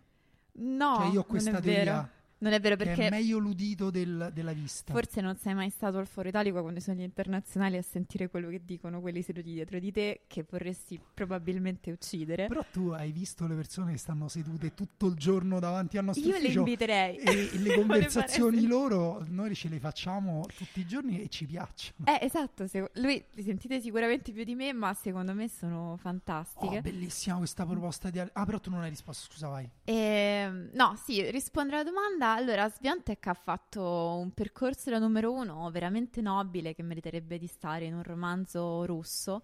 eh, perché è stata lì quando nessun altro poteva starci e l'ha fatto con una nobiltà d'animo eccezionale. E però ci saranno tutte e due e io non vedo l'ora che arrivi Andreva perché Goff fa delle cose, ma le cose che fa Andreva sono più belle e, e non, non vedo l'ora che lei arrivi lì. Qui posso chiedere, Vai. ma tu quale preferisci come stile di gioco tra le tre? Eh, Andreva, perché Andreva sa fare tutto. Mi- Come stile di gioco poi mi piace di più eh, Sviantec perché si è costruita un dritto terrificante, un dritto da un altro mondo, e invece Goff si basa sulla naturalezza che ha sul rovescio. Scusa, Che, che- sta, sta domanda la dobbiamo fare perché Giovanni te la sta riproponendo in modi ogni volta diversi, ogni 10 minuti. Adesso aggiunge paragoni, termini di paragone. Per Tiziana, più cattiva e antipatica una possibile coppia Rune Shelton o Matrigna di Cenerentola e Skyler di Breaking Bad? Tanto Skyler di Breaking Bad chi era la moglie? Personaggio Eh, maltrattato dagli sceneggiatori. allora, direi, perché Rune, Rune, secondo me, poi, poi mi dite che ne pensate, Rune non è davvero antipatico, cioè gli hanno dato quel ruolo, è come il Team Rocket nei Pokémon. Di- ditemi qualcosa, secondo me lui non è davvero antipatico, ma deve fare quello lo, antipatico. lo disegnano così. Fa un po' lo sbruffone e questa cosa nel tennis che è ancora un po' comunque, diciamo, sepolcro imbiancato, fare lo sbruffone è vista come una cosa che se sei il numero uno lo puoi fare, ma comunque non va così bene. Invece trovo che Shelton si sta proprio costruendo il personaggio del- di quello antipatico. Beh, ma Shelton è il vero sbruffone. Cioè, Shelton si è costruito la, la sua esultanza e tutto il resto. Rune fa solo che ti esulta in faccia quando tu sei in crisi e sbagli, che è quella cosa nel tennis non Beh, si fa certo, perché quando gli altri allora non è sbagliano tu li antipatico, si sta costruendo un personaggio. Vabbè, Dai. sì, ma non è una cosa Io sono della cattiva. scuola di Lorenzo Saltini che, del commento che ha scritto adesso. Vabbè. E Emanuele, invece a te Alessandro chiede, ehm, io farei un fantacalcio con i voti decisi da voi. Quanti- a quanti abbonati dobbiamo arrivare per avere le risorse, per dare i voti, però fatti bene, cioè non è che noi ci mettiamo a dare i voti e tipo c'è Daniele Morrone con 8 computer davanti, guarda 15 partite e Mm. fatti bene. Allora, se facciamo altri 2000 abbonati da qua a dicembre, lo facciamo. 2000 abbonati. Da qua a dicembre. Ah, beh, Vabbè, ragazzi, avete un servizio- obiettivo, È un smuovete- servizio importante. Sì, questo, non so eh. se Cioè, di grande di farlo, responsabilità. come- Nessuno di noi ha voglia di farlo. Se arriviamo, se invece arriviamo a 4000, io ho un un contatto con Franchino il criminale che potrebbe dare i voti alle partite di Serie A. Tutte le Se partite? preferite, sì, sì, sì, sì. Quindi il fanta... Quello Per soldi. Però do- dovete convertire poi i suoi voti. Cioè lui li dà, poi voi li convertite in cifre reali. Ah, lui dà la descrizione e poi uno Ah, lui dà quei suoi voti un po' così. C'è una domanda per Daniele Morrone. Visto che ne commentava su Twitter, cosa ne pensa della partita di ieri dell'Uruguay e della squadra in generale? Ho notato che ci sono molti giocatori della Rosa che giocano in Sud America, Messico.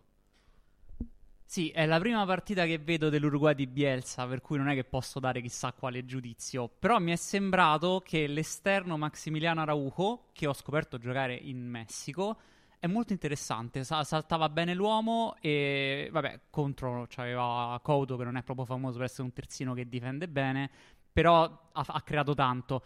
Per il resto, mi è- il centrocampo con Valverde, Ugarte e De La Cruz di alto livello. De La Cruz centrocampista del River Plate, ma per me può stare tranquillamente in una grande in Europa, proprio tranquillamente. Bello che stia quindi a River Plate. In generale, squadra su cui può costruire un buon terzo piazzamento in Sud America in generale, dietro Argentina e Brasile. Per dire, io sono, tra l'altro, infatti Samuele mi capisce, io sono contenta che esista il calcio perché si può fare questa domanda e sentire questa risposta. Cioè, era questo il punto. Sì, vabbè, c'è Daniele Morrone. Non so, nessuno di noi avrebbe potuto rispondere a questa domanda. Tra l'altro ho scoperto che Couto, cioè Ian Couto, è arrivato nel Brasile. che, Un po'- non so, che non so strane se- strade prende la vita. Eh, ma- Figlio- sì. Ma figlio Non di Fernando? No, non credo, però era tipo era uno di quelli che finiva ogni tanto nelle nostre guide Se- dei giovani, però sembrava di quelli che non ha- cioè che poi rimangono dei nomi così. Ian Couto, comprato dal City, Bel nome. buttato lì. Allora lanciamo un nuovo spot pubblicitario, ma di questi belli che state ascoltando, non un vero spot pubblicitario, uno spot pubblicitario per noi. Sentitelo. Allora, io ho conosciuto l'ultimo uomo perché era l'unico giornale eh, online, ovviamente. Eh, per fortuna, ma se fosse stato cartaceo l'avrei comprato senza problemi. Anzi, forse volentieri, anzi, forse è quello che dovreste fare, eh, anche spendendo quei 6-8 euro come, come i pound per 442, perché era l'unico che raccontava lo sport in un modo che die- dieci anni fa non c'era. Ehm, e quindi fra Atturo, Manusia Ottavio ho iniziato a leggerli. Ovviamente poi sono molto appassionato di tennis ed era uno dei pochissimi posti dove trovo un po' di spazio sul tennis raccontato come piace a me e anche sul mondo del calcio, cioè sui calciatori raccontati non in quel modo ultra eh, enfatico che trovavi da altre parti o cioè super sensazionalista come si vedeva su Sky o troppo triste come era sulla Rai. Eh, per cui mi sembrava molto vicino come voce a quello che piace a me e da allora non l'ho mai più abbandonato nonostante abbia scoperto che è un covo di romanisti maledetti e basta, è lunga vita all'ultimo uomo. Ma, ma romanista, eh, non, non vedo romanisti in questa No, stanza. e poi comunque l'ultimo uomo quindi va anche fuori dal raccordo anulare. Beh, sì. Qualcuno ci ha accusato di no. Io non ho sentito accenti romani fino adesso. Ci Eh, sentite? È risaltato? No, dai, ci sentite. E forse è un Io sento, io ti con, sento. Con le cuffie, però intanto qua voi, eh, Tiziana, tu ora non senti in cuffia, però mi senti perché siamo nella stessa stanza, dici dici del calcio, però poi mi, eh, mi fa ridere che le persone che seguono il tennis, perché il calcio lo seguono un po' tutti, poi ci sono persone che sono eh, più o meno analitiche, lo seguono più o meno bene, però eh, il tennis, come altri sport tipo il ciclismo, sono più vicini alle religioni. Tipo Simone Schiavone chiede come vedete Linda Noskova? Che bella domanda. Dopo Adelaide mi ero costruito un'aspettativa elevatissima tutta mia. Io non ho mai sentito il nome Noskova, quindi eh, ho, ho portato questa cosa all'attenzione del, del pubblico. Che belle domande. Ver- veramente, guarda, che meraviglia. Ehm, allora, Linda Noskova, io sono super appassionata del tennis del femminile della Repubblica Ceca e lei era annunciata come super talento giovanissimo. Ma effettivamente lo è, solo che poi sono andata a vederla quando ha giocato a Roma. Quando non gioca bene, gioca in modo disastroso. I suoi picchi sono altissimi, ma il suo livello medio è veramente, veramente basso. E quindi in questo momento forse sta facendo fatica. Ha ancora tutto il tempo di trovare un livello medio un po' più vicino a quello alto. E- però effettivamente se ti metti lì che guardi tutte le partite di Moscova, ti capitano delle cose da mani in faccia. Posso fare una domanda a Dario Saltari?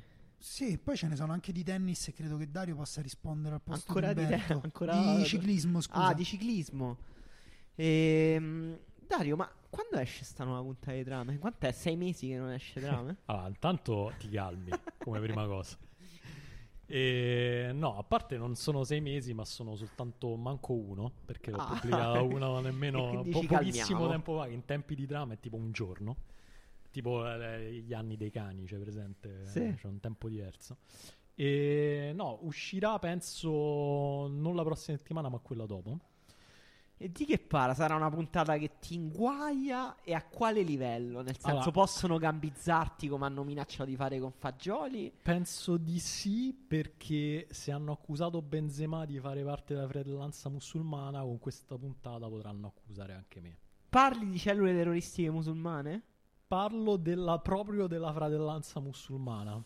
Proprio, Proprio di loro, quella? Proprio della fratellanza Ma l'idea non ti è venuta dopo che il ministro degli interni, per chi eh, insomma si, sia pe- si fosse perso questa notizia, ha accusato Benzema di far parte dei No, però è stato un mindfuck pazzesco perché stavo, cioè nel momento in cui io, eh, mi è arrivata quella notizia attraverso un messaggio nel gruppo eh, ca- de- dell'ultimo uomo, stavo effettivamente scrivendo la puntata di trame, stavo praticamente scrivendo la parola fratellanza musulmana, ho guardato Whatsapp e c'era questo messaggio in cui il ministro degli interni francese accusava Benzema per parte della fratellanza musulmana e mi sono sentito dentro il Truman Show, però salafita.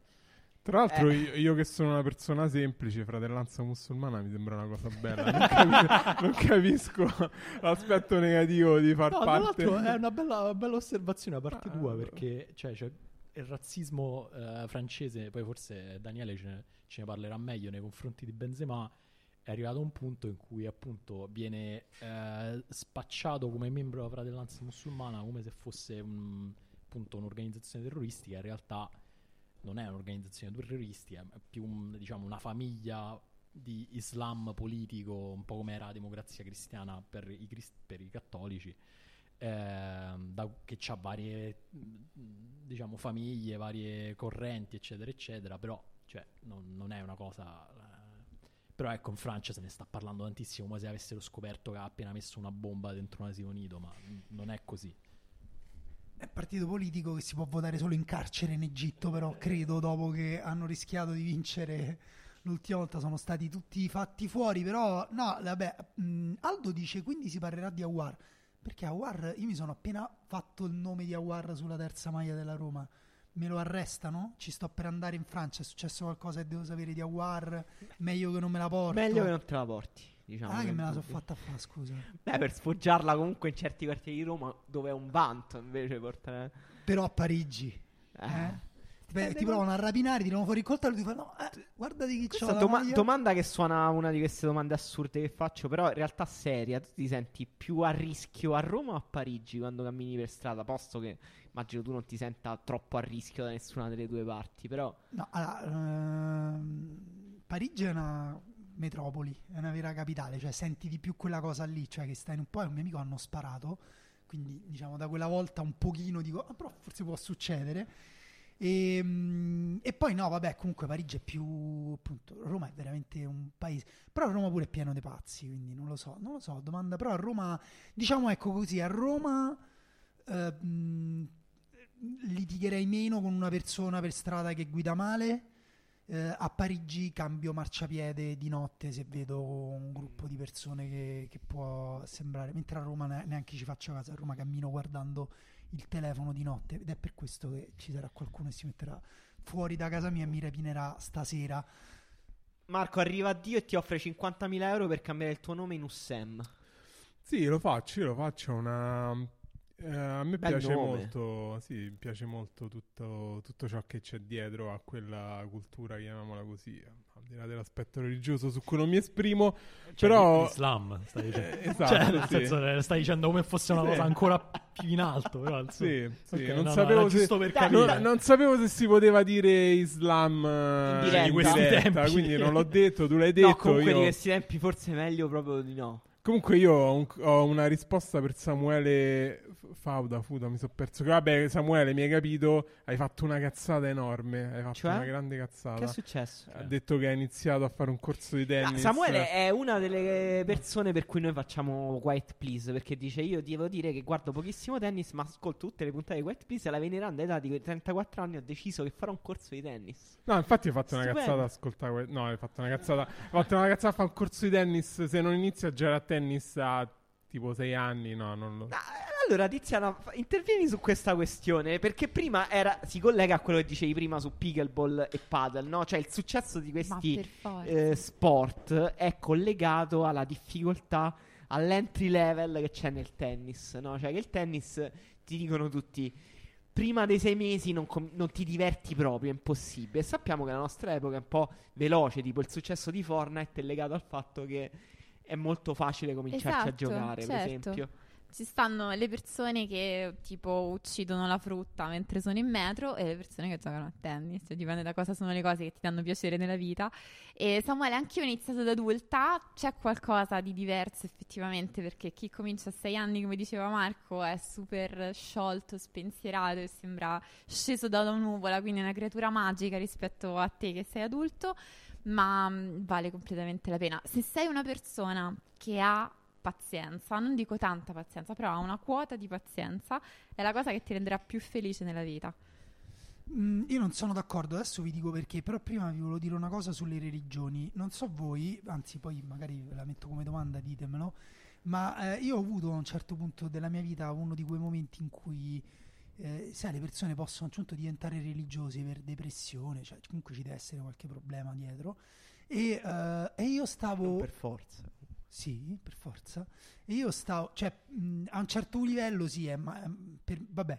E eh, stavo comunque, avevo letto il Corano, avevo letto l'inizio del Corano, non ho letto tutto il Corano, però mi piace tantissimo e giuro che a un certo punto avevo pensato di convertirmi. Credo... a- eh? All'Islam. All'Islam, sì. Credo a un certo punto di aver capito che era per fare un dispetto a mia madre, soprattutto. Può darsi che fosse quella roba E- lì. eri a Roma o a Parigi? Era a Roma, era a Roma. Era però bellissimo, veramente una religione stupenda, il Corano bellissimo, però sullo sport per tornare, secondo me questa cosa che avete detto del tennis fare a 34 anni, secondo me è tutto sbagliato, anche le persone che vanno a correre, tutte storte, che alla fine sembrano tipo dei ragni a cui hanno strappato una zampa, eh, o degli uccellini feriti, sai che trovi e dici che faccio, questo ti dicono mettilo in una scatola, se no te lo mangiano i gatti, tutte queste cose qua. E per me, appunto, tutti gli sport ti rendono quella roba lì, tranne i pesi. Cioè, per me dovreste tutti convertirvi al powerlifting, al, ai- ai, eh, agli stacchi eh, con le gambe, quindi squat, queste cose qua che nelle nostre scuole non si fanno, però vi fanno camminare meglio, vi fanno fare meglio le scale e così poi non diventate tutti degli omuncoli che chiedete ascensori come Ah, se fossero gratis. Daniele, Gli ascensori costano. diventi un campione di powerlifting, ma viene eh, creata la Superlega. Viene, il campione italiano si gioca solo tra squadre della parte destra della classifica. eh, Ma io tipo vado alle Olimpiadi? Tipo sì, di poi rappresenti l'Italia alle Olimpiadi del sollevamento pesi. Sì, sì, va bene. Bello. E invece posso chiedere a Dario Saltari, che è il campione di Power Ranking, di dirmi qual è la sua puntata preferita di trame. E non intendo tanto come giudizio di valore, cioè tipo quella è la puntata più importante che ho fatto, perché insomma quello lo dicono i nostri ascoltatori, ma quella che si è divertito di più a fare, che gli è piaciuta di più, proprio a livello anche di piacere proprio. Ehm, grazie a questa domanda, Emanuele, e grazie soprattutto per avermi dato la, do- la domanda eh, sbagliata prima di, eh, in preparazione di questa live. Quindi Cioè- grazie per, per prendermi completamente impreparato adesso che de- sono venuto a rispondere. Tu adesso stai facendo tutta questa premessa lunghissima per prendere tempo Per e pensare, pensare sì. benissimo a quale, quale delle tante puntate di trame. No, quella Eh. che mi sono divertito più a fare è quella sul ehm, su Han Kwang Song, eh, il giocatore nordcoreano eh, scomparso a un certo punto che Sembra un argomento assolutamente non divertente. No, mega divertente perché Han Kwan Song insieme a altri... no, quella è- Cioè, Daniele mi sta indicando la- che dice la sua preferita, la favola che non vogliamo ascoltare, che sarebbe stata anche la mia risposta alla tua domanda originaria che tu mi, ave- che Mm. mi avevi detto e mi avresti fatto, cioè tua, quella che reputi più importante, diciamo.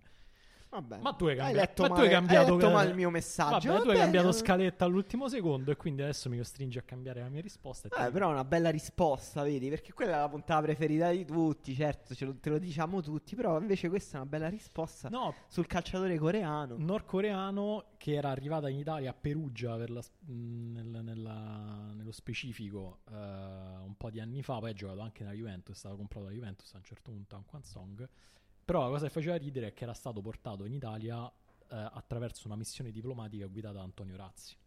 Eh, pazzesco. Eh, lui che è andato in Nord Corea insieme tra l'altro anche a Salvini, è andato lì, ha stabilito questa, questa relazione totalmente assurda tra l'Italia e la Corea del Nord che tra le altre cose eh, eh, includeva anche un pacchetto di giocatori che, eh, all- all'anno che sarebbe venuto in Italia a allenarsi e in particolare al Perugia. A Perugia. E, e quindi intervistare mh, tutte le persone del Perugia che avevano visto questa piccola squadretta di giocatori nordcoreani eh, è stato incredibile. Scusate, vorrei rispondere a chi diceva che quella cosa sul bodybuilding fosse una scoperta del patriarcato. No, anzitutto, forse nella tua testa le donne non possono sollevare pesi, ma abbiamo anche grandissimi atleti in italiano tipo Giulia Miserandino, fenomeno, e oltretutto, mo adesso non voglio eh, sessualizzare uomini e donne, insomma, però i corpi che fanno quella roba lì, poi inizi a guardare i corpi delle altre persone e dici perché tu stai sfruttando. Cioè, avete presente quella cosa che si dice? Noi sfruttiamo il 10% del nostro cervello. No, noi sfruttiamo il 10% del nostro culo. Quella è la verità, dei nostri gu- Cioè, i glutei, nostri dei culi nostri potrebbero essere flessori. molto più grandi. I nostri flessori, i nostri glutei, sì. Grandi e forti di come Forti, potremmo essere fortissimi, una civiltà fortissima. Sui glutei. Sui glutei, sulle gambe, parti da lì, poi eh, costruisci anche sopra. Allora, non lo so se non c'entra niente col patriarcato, ma nel sollevamento pesi c'era stata, raccontata la storia in Zarina, Laurel Hubbard, che era stata la prima atleta trans a gareggiare alle Olimpiadi nel sollevamento pesi. Ha 43 anni, neozelandese, e quindi questa era stata una storia forse extra patriarcato. Dalla Alessandro- risposta di Daniele forse aveva ragione il commentatore, che forse effettivamente è scoperto il patriarcato. No, scusa, eh, giusto due cose. Uno mi chiede se è più forte a One Song o Sadi Gheddafi e rispondo a, One Song perché... Cioè, la cosa, pazz- la cosa No, ma lui era pazzesca- molto forte. La cosa pazzesca è che questi giocatori nordcoreani sono fortissimi, cioè hanno un livello di tecnica di base incredibile, tant'è che la nazionale under 20 della Corea agli ultimi Asian Games è andata benissimo per arrivare in semifinale o ai quarti di finale, non mi ricordo, che è assurdo se pensiamo che questi giocatori non cioè, giocano solo in Corea Eh, del sì, Nord, che sono non sappiamo isolati totalmente. se, se c'è eh, la vita dentro a Pyongyang. E no, scusa, volevo dire un'altra cosa che non ho risposto alla tua primissima domanda, cioè la puntata che sto preparando che parla di un giocatore che però non voglio svelare, che ci permette di parlare di fratellanza musulmana, Egitto, questione palestinese, Arabia Saudita e eh, Islam. Vabbè, chi segue il calcio ha capito di chi stiamo già- parlando. già capito. Per qualcuno questo è un giocatore finito, per altri ancora un giocatore capace di fare la differenza. Come dice Maurizio Battista, la signora in prima fila ha già capito. Eh, ma pure quella in seconda, secondo me. Quando un articolo su Cristiano Doni, secondo me è presto, perché comunque Dani sottovalutato, sopravvalutato, giustamente valutato. Cristiano Doni, quello che giocava nell'Atalanta, nel Mallorca, Sì. che poi è dovuto smettere di giocare a calcio per una motivazione che adesso sotto Abbiamo tutti i detto giornali. che non ne parliamo. Abbiamo detto non ne parliamo. Ah, vabbè. No, no, di quella cosa. No, Cristiano Doni, No, grande allora, talento, sottovaluta- Sottovalutato, sottovalutatissimo, pure direi. secondo me. Samuele, eh, domanda per Daniele Manusia. Secondo voi esiste un legame tra il lavoro che uno fa e lo sport che si sceglie? Perché ci sono Beh. così tanti ingegneri a nuoto? Questa è una bellissima Bella, domanda. questa è una grande domanda. Grazie Samuele, faccio Dario Che Saltari, grande grazie domanda. Samuele per avermi fatto questa domanda, perché se non l'hai fatta a me l'hai fatta in generale. Allora devo dire, eh, anzitutto io cerco di collegare ehm, tutte le cose che fanno le persone a loro caratteristiche umane, cioè nel senso non, non c'è una cosa che uno fa senza che abbia un senso profondo, che dica qualcosa di unico su quella persona, quindi figura di collegare il lavoro e lo sport. Io so solo una cosa, il nuoto piace solo alle persone dissociate, cioè alle persone che quando nuotano non pensano che stanno nuotando, pensano ad altre cose, tipo ripassano le lezioni all'università, pensano alle mail che devono mandare, a mo' me inculo quello al lavoro, quello mese in culo a me, quelle cose là. Eh, quindi questa cosa so del nuoto, quindi forse gli ingegneri sono collegati così. Invece, secondo me, il tennis dispiace per Emanuele e Tiziana, che sono persone insomma diverse da quelle che sto per descrivere. Però piace soprattutto a consulenti economici, cioè persone false e tendenziose che, Cosa eh, brutta e falsa che che giocano a tennis solo per avere l'aria di una persona che si tiene in forma, per andare in giro con la borsa da tennis sopra al completo. Fateci caso, è l'unico sport il cui armamentario sta bene con una giacca, la cravatta e la camicia.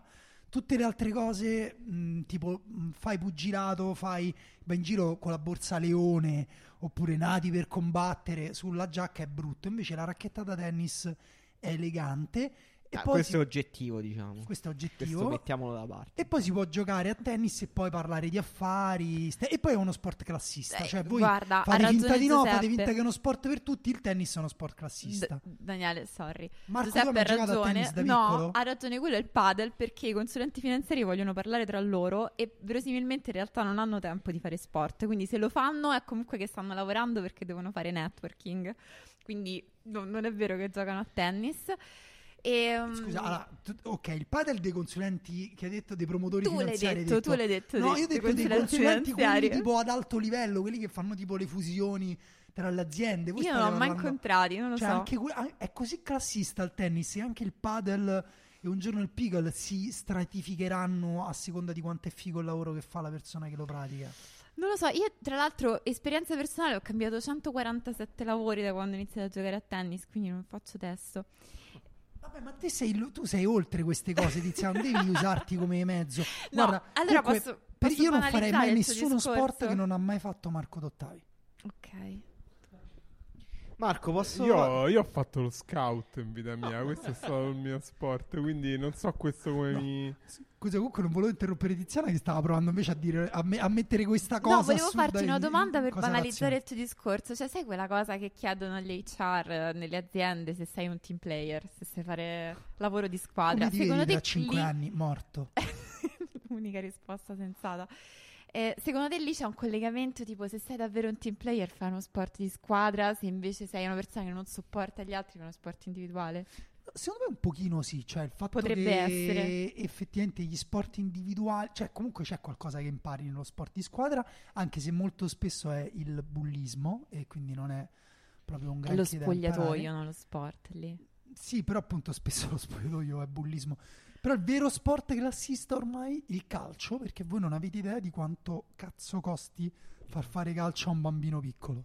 Infatti si, si vede che ormai l'individualismo anglosassone ci ha fottuto completamente il cervello, abbiamo dimenticato il marxismo perché in realtà, come dici te, tutti gli sport sono classisti, devi solo decidere quale classe, tipo appunto io ho deciso di andare a fare ping pong perché ho dietro casa e non mi va di prendere la macchina semplicemente, tantissime famiglie decidono eh, che sport far fare ai propri figli di- in dipendenza da quanto costa semplicemente, non dice assolutamente nulla sulla tua persona, le persone non esistono, quell'ego non esiste. Esiste solo la classe.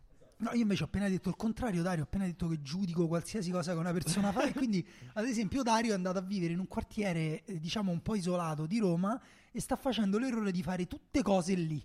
Quindi arriverà il giorno in cui Dario non uscirà più da lì. Ma lo sai perché sono andato a vivere lì? Ma che poi C'è non è quello che fate voi al specifica. Pigneto.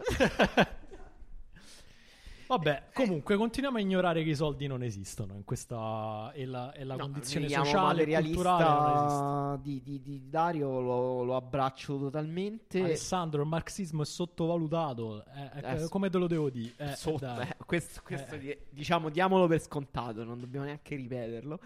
E devo fare due domande a Marco Ottavi.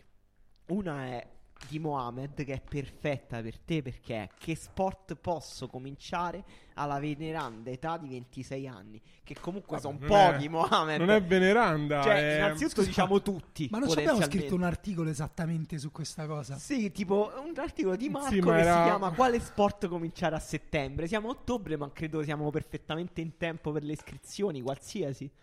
Allora, per me, se, se lo hai, se hai la possibilità di praticarlo in un raggio, diciamo, di boh, mm, 50 km se abiti in provincia, non lo so, no, forse anche meno, 25 km.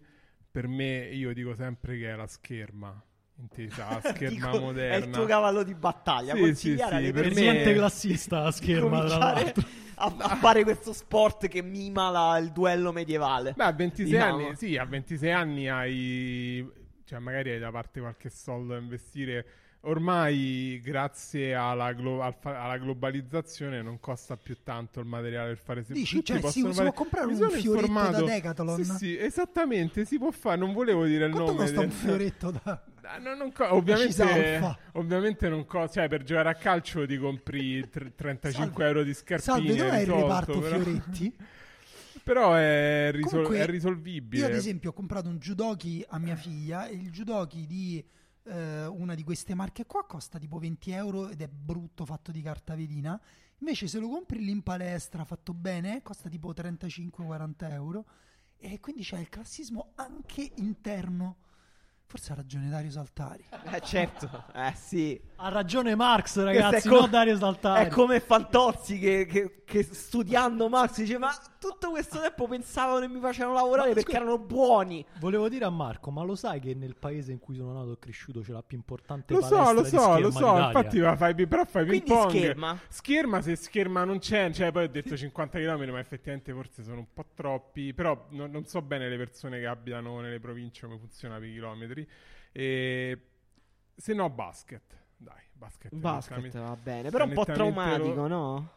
Per le ginocchia, le caviglie. No, Vabbè, poi ma lo basket, sport, cioè, lo se- sport è traumatico, nel Ah. senso se non vuoi, se fai, se- se no fai, nuo- fai nuoto, che ovviamente non, non è uno sport, è come tipo... È un'attività. È, è sopravvivenza, Vabbè, cioè oh, eh. una volta Ah, nuotavi... Marco, si fanno così Una volta nuotavi, contraddico, una volta devi- nu- nuotavi perché eri costretto dagli eventi, dici devo, devo attraversare questo fiume, nuoto. Ah. Capisco che l'uomo ha sviluppato una necessità di nuotare, adesso l'abbiamo fatto diventare uno sport e va bene, sono Tra d'accordo. l'altro, divertente. esiste capisco- ancora in una forma un po' primordiale quando nuotano in mare. Eh, infatti, quella, l'altro- quella ecco, è una questo- cosa che non ho mai capito. Quelli che fanno sessismo. 25 km in mare. Questo è sessismo perché Com'è quello è uno sport in cui mh, eccellono le donne sugli uomini nelle competizioni miste. Nel nuoto in mare in lunga durata tutti i record sono femminili, però non se lo incula nessuno quello sport proprio per questa ragione, perché Per gli uomini hanno scelto quali Ah, sport ok, e qua quali le donne sono meglio, non lo guardiamo. Esatto, hanno fatto esattamente così. Io volevo chiedere a Marco che ne pensava dei eh, mangiatori professionisti. Ah, Non so se hai mai visto quei video in cui le Eh, io, persone... io ne ho visti, ne ho visti tantissimi, ma non ho, non ho strutturato un pensiero. Vi consiglierei di non farlo, a prescindere, perché lo dicono anche loro. È tipo letteralmente la cosa che parte in sopravvivenza. Cioè, non fatelo, non, Non fatelo, fate, no, non- tipo, no- non provare questa cosa a casa. Tra eh. l'altro Dario lo- quello lo il farà con l'apputicchio tra Eh poco, sì, perché comunque Dario... Dario perché- si è fatto costringere agli eventi e... No, un pensiero molto, molto profondo a riguardo e magari un giorno ci scriverò qualcosa, non voglio Comunque, dirlo qua. Pedro scrive: Daniele, facciamo diventare il sollevamento dei pesi il nuovo sport marxista. Mi è venuto in mente questa cosa che il ping pong è così diffuso in Cina perché era un- uno dei pochissimi sport che era ben visto dal comunismo, dal maoismo. Perché si poteva giocare in fabbrica nelle pause tra, nel lavoro al chiuso. Quindi tutto mi dà ragione ancora una Beh, tra volta. l'altro il ping pong è super stressante, quindi cioè, giocare a ping pong in pausa proprio per arrivare completamente logori alla fine della giornata. Però esatto, infatti secondo me il problema è la suddivisione del tempo in tempo lavorativo e tempo libertario e il marxismo in questo tranello ci cade con tutte le scarpe, così come cosa brutta del marxismo che l'arte non vale niente, cioè l'arte è tipo la pioggia. O Ma c'è non o non c'è. Non è vero, però. Ah, no, ho- chiedi a Marx dico- eh, se vi dico quest- ho, ho- ho recentemente letto questa frase in un libro. ehm, un, eh, un importante dirigente del Partito Comunista intervistato dopo la caduta del, del muro disse questa frase. Ha detto: No, no, Karl Marx era un, un grande economista. Semplicemente Adam Smith era un economista migliore. Quindi, Dario, ti voglio lasciare con questa frase. Come ti Eh. permetti, Marco? Ma Cioè, poi lasciare in- letto Ma poi perché un non hai libro. detto il nome del Lasciare, dirigente del Partito ne- Comunista perché ne vuoi tutelare Perché la non me- privacy a 40 no, anni me- da distanza? No, non me lo ricordo, non me lo ricordo perché era tipo del, del Kazakistan, una qualche, cioè non era un vero importante dirigente del Partito Comunista. Però Mamma mia, sei come Fabrizio Corona. No, era una frase che mi è rimasta mi è rimasta Comunque sono impressa. molto orgoglioso di aver fatto deragliare questa live sui temi del marxismo e del, del materialismo Ah, avete domande sul marxismo? Ci state ancora ascoltando? Stiamo parlando nel vuoto. Se avete domande sul marxismo, fatecele. Però io chiedo a Marco Ottavi qual è il tuo pezzo preferito sull'ultimo uomo. Un pezzo che hai scritto tu. Un pezzo che ti piace, a cui sei affezionato, magari. Perché ne hai scritti Eh, tanti, sei autore di tanti ne ho nella nostra rivista. Forse anche troppi. A me, devo dire, mi, mi avevi già detto e mi avresti fatto questa domanda. Scopriamo Ah, ah, quindi a lui gli dai le domande detto, buone a me a me me l'ha false. detto.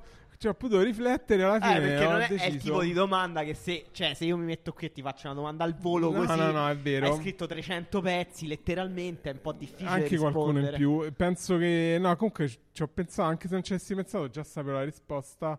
È un pezzo che ha un titolo un po' forse ambiguo che si chiama il, il Maradona delle Malvinas, delle, delle Malvine, Sono penso. d'accordo, anche il mio preferito. E, eh, è un pezzo che racconta la storia di questo Martin Clark, che era un giocatore di calcio alle- nelle Falkland, diciamo così. E è una, sto- è una piccola storia di, di calcio. E poi sai come si dice: chi sa solo di calcio non sa niente di calcio. Ogni tanto è vero, in questa storia, poi è una di quelle poche volte in cui è una storia che ho trovato per caso, che sono dovuto un po' andare a Mm. racchiappare. Ho fatto un vero lavoro da giornalista, quindi quella. Bella, bella risposta. Andate a leggere il pezzo sul Maradona delle Malvinas. Arrivano un sacco di domande di tennis per qualche ragione. Chi è il tennista più marxista? Chiede Ruggero. È una domanda veramente strana. Una di quelle domande in cui, francamente, non esiste una vera risposta. Mamma mia, che domanda difficile.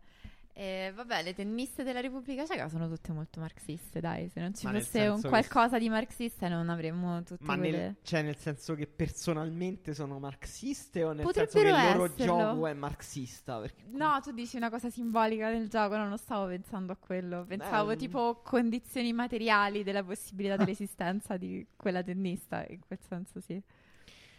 Dario, meglio la politica di Star Trek o di Game of Thrones? Chiede Samuele. Eh, non sono ferrato su Non Star Trek. niente di Star Trek. No, quindi non so bene cosa rispondere. So che c'è una fandom di sinistra intorno a Star Trek, ma purtroppo non, ehm, non s- diciamo la fantascienza non è molto il mio in generale.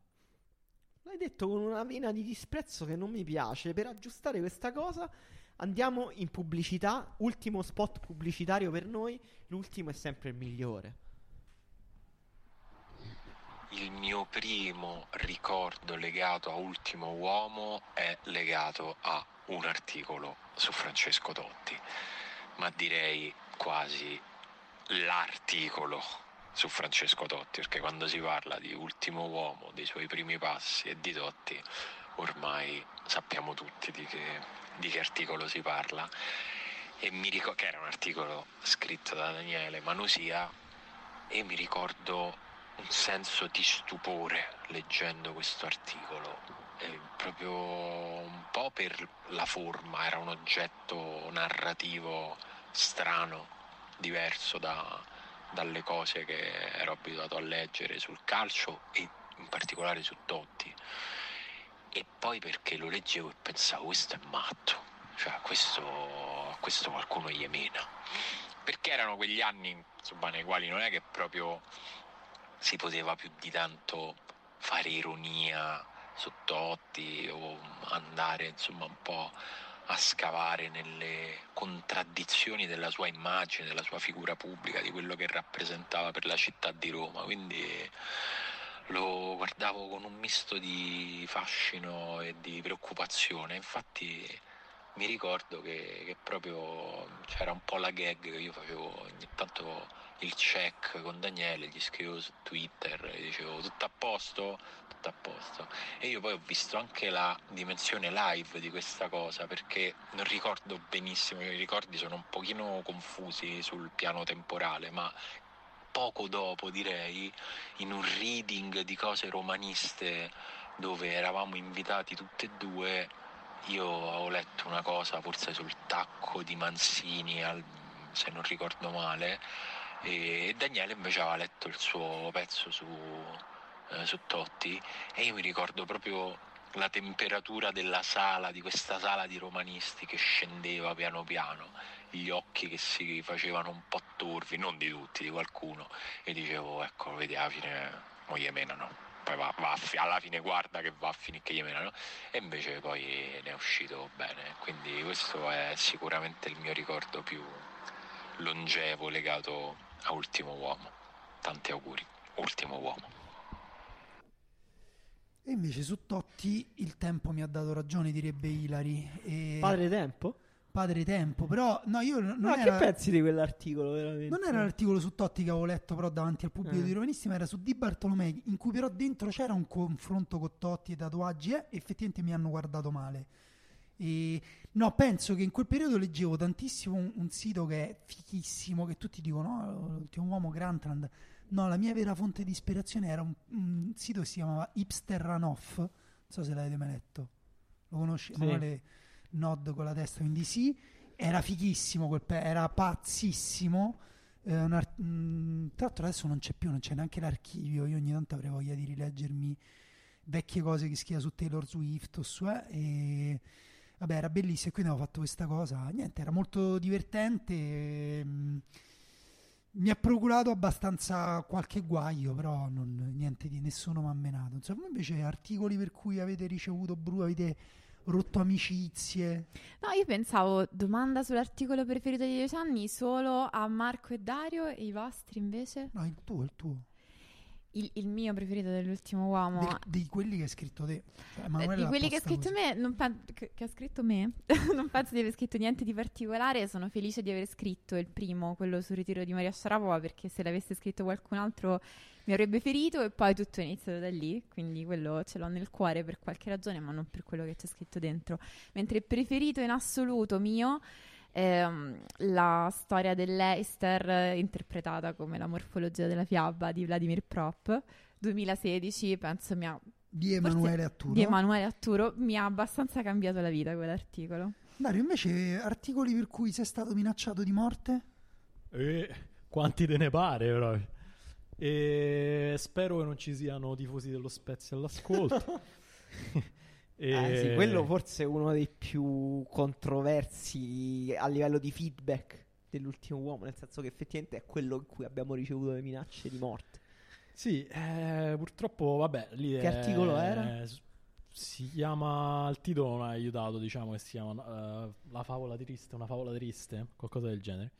E mm, diciamo, vabbè, ha pesato pure un po' la mia ingenuità. Io sono tendenzialmente una persona molto ingenua e lo ero anche allora, anzi molto più allora di adesso e vabbè, avevo trattato la storia dello Spezia in maniera un po' leggera, perché comunque ha un significato delle persone, anche se non è una storia indimenticabile e, e quindi eh, insomma i tifosi dello Spezia non hanno presa bene quel pezzo. Comunque era, era un pezzo principalmente sul presente lo Spezia più che sul passato, però ognuno se la prende per le cose che gli interessa.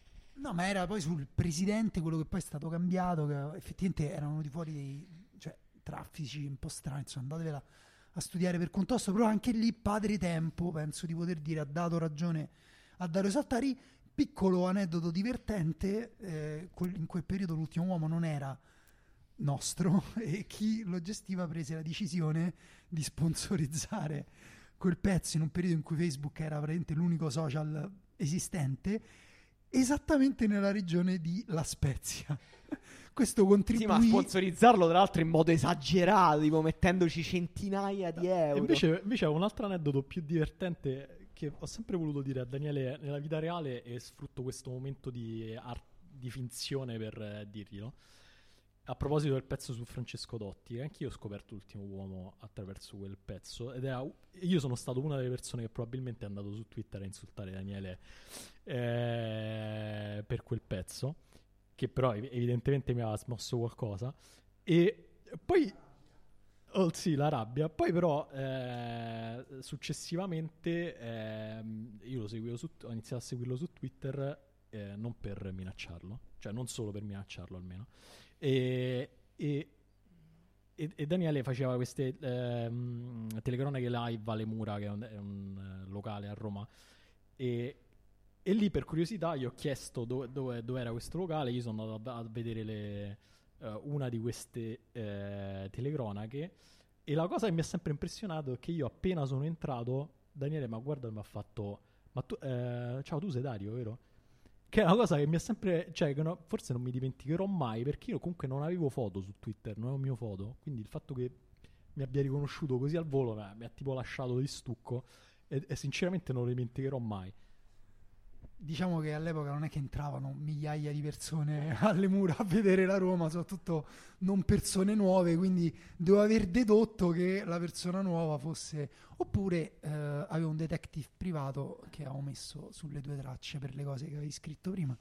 Eh, una delle due cose, Dario, sicuramente una delle due cose. Scusa, Daniele Morrone, tu hai ricevuto le minacce per articoli? Io me ne ricordo uno che noi abbiamo pubblicato che era particolarmente controverso perché tu hai fatto una classifica delle migliori squadre dell'anno e non ci avevi messo la Juventus. Sì, me lo ricordo. Me lo E ricordo. L'anno della Juventus in finale. parecchia merda. Sì, sì, sì, sì. Ma gente Per che mi questo. scriveva messaggi in privato su Twitter solo per dirmi che, che mi voleva picchiare.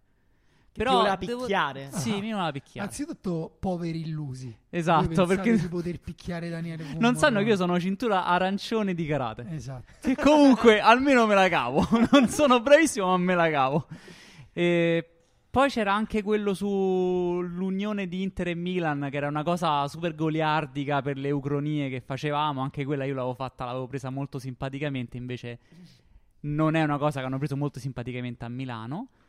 e anche lì mi sono arrivate veramente. Eh, però lì ci sta, lì è chiamata. Secondo me quelli più brutti sono quelli che ti minacciano e tu sei completamente preso alla sprovvista, Sì. no?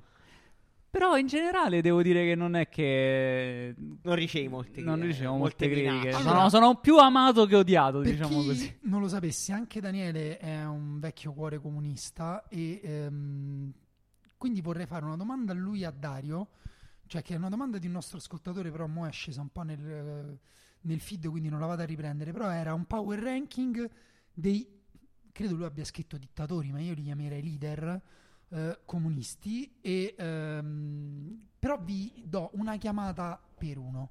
Ok, quindi ok. top 4 perché sennò diventa eh, dispari, oppure top 5 e però no, poi co- come funziona? Top, no, top 4 dai Daniele, chiama la quarta posizione, poi tu chiami la terza, oppure una per uno, il vostro top 3, uno per uno, dai. Ok, vai, vai, vai tu, Dario, vai. La mia top 3. Ehm...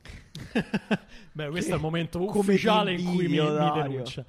E, allora, eh, al terzo posto io metterei... Vabbè, no, metterei Lenin. No? Si può dire, no? Lenin. E... Non è stato però un leader- dittatore. Eh, lo so, leader, Leader, leader della eh, rivoluzione d'ottobre. Sì, poli- Eh. leader politico, diciamo. Eh, vabbè, leader. Mi è stato chiesto leader, io risposto- rispondo leader. Vabbè, perché comunque... Beh, scusa, allora Lenin terzo troppo basso. Scusa se te lo dico. Eh, però perché comunque, cioè, rispetto per Lenin ha iniziato tutto, ha avuto il coraggio. Però dici la prassi, Però non ha avuto- manca un po'. Esatto, non ha mai avuto la difficoltà di scendere nel reale, come tutti gli altri, gli Mm. altri che dirò. Secondo posto, Tito. Assolutamente. Secondo Tito, sì. Eh, vabbè, Tito ovviamente è forse leader che ha creato il più grande progetto politico mai esistito su, ah, sul pianeta Terra, che è l'ex Jugoslavia, finché ha funzionato, ovviamente. E mm, che dire? Sì, poi diciamo che dopo quando non ha funzionato, cioè Eh, però- non ha funzionato di brutto, era andata morto, malissimo. però era poi. morto Tito, era morto a quel punto. Anzi, questo va a riprova della sua grandezza. È morto lui e sono cre- si sono create 15 nazioni. Tra l'altro questo è quello che dicono tutti, no? Cioè, eh, eh, però, cioè, mettono la guerra eh, nei Balcani a, tipo, a confronto dicendo, eh, però visto l'ex Jugoslavia alla fine non era così buona se poi si sono scannati. Invece, cioè, secondo me la guerra nei Balcani dimostra quanto l'ex Jugoslavia fosse avanzata, cioè era, che è il superamento del nazionalismo. Vabbè, un- numero uno, ovviamente, non può che non essere Fidel Castro. Ha tenuto testa la più grande potenza mondiale per eh, più di mezzo secolo, eh, con un'isola che sarà grande quanto la campagna, che vogliamo dire? Cioè, un, un. Fenomeno. Fenomeno, tra l'altro idee a- che so- sono nel 3000 per quanto riguarda eh, l'edilizia popolare, la sanità, l'istruzione, di, di che stiamo parlando? Dai. Sì, eh, eh, il tuo trittico effettivamente forse è quello vincente. Io aggiungo allora come quarto posto Sankara, quello del Burkina Faso, perché eh, ha- è riuscito a rimettere insieme il discorso decolonialista nel- nell'Africa contro la Francia, che in quel periodo storico serviva, e finché non l'hanno ammazzato stava effettivamente facendo del bene al Burkina Faso. Bellissima chiamata. Pazzesco. E... Come vi spiegate che a Francesco Costa piace così tanto un giornale scritto da un covo di marxisti romani? Eh, Posso... Perché ai liberali piace avere amici marxisti. No, magari perché è più di aperte vedute di quello che voi pensate. E... Non lo so, sono ancora un attimo distratto dal fatto che questo power ranking era tipo assolutamente non ironico, cioè era un vero rispetto a... cioè non- ho avuto difficoltà a entrarci dentro, però Tu, tu avresti messo va Pol bene, Pot. comunque io cosa? Avresti messo Pol Pot. Eh no, perché non era ironico, cioè Pol Pot entra cioè anche, anche in maniera ironica è difficile, cioè, è, è post-ironico Pol Pot, Beh, black humor, discorsi- diciamo, Pol esatto, Pot. black humor. Comunque non siamo un covo di marxisti romani, siamo un uh, coacervo di marxisti Ma romani. Marco, non so chi era, Samuele. scusa, Aldo, Aldo chiede power ranking delle nazioni dei Balcani. Tu che sei stato Di recente, sì. Faccelo così, No, sull'unghia. io andrei più power sullo ranking. specifico, Marco. È meglio la Bosnia o la Serbia? Visto che sei stato nel perché, giro di ah, poche ore, no? Hai valicato quel confine. No, dico la, dico la Bosnia. Dico la Bosnia, però ovviamente sono stato letteralmente nelle due rispettive capitali più qualche altro posto così, però non è... non- Dario ha alzato gli occhi al cielo. Vabbè, no, Dario. no, vabbè, rispetto le opinioni di tutti. Questo è quello che devo dire. Beh, non mi sembrava che hai rispettato la mia opinione, ma alla fine pure sti cazzi, voglio dire. cioè. Daniele, eh, qua chiedono formazione della Jugoslavia unita, forse è troppo complicato, però ti chiedo eh, chi era più forte tra eh, Predrag Mijatovic, Darko Kovacevic e Savo Milosevic? Mijatovic il più forte. Ok, questa era...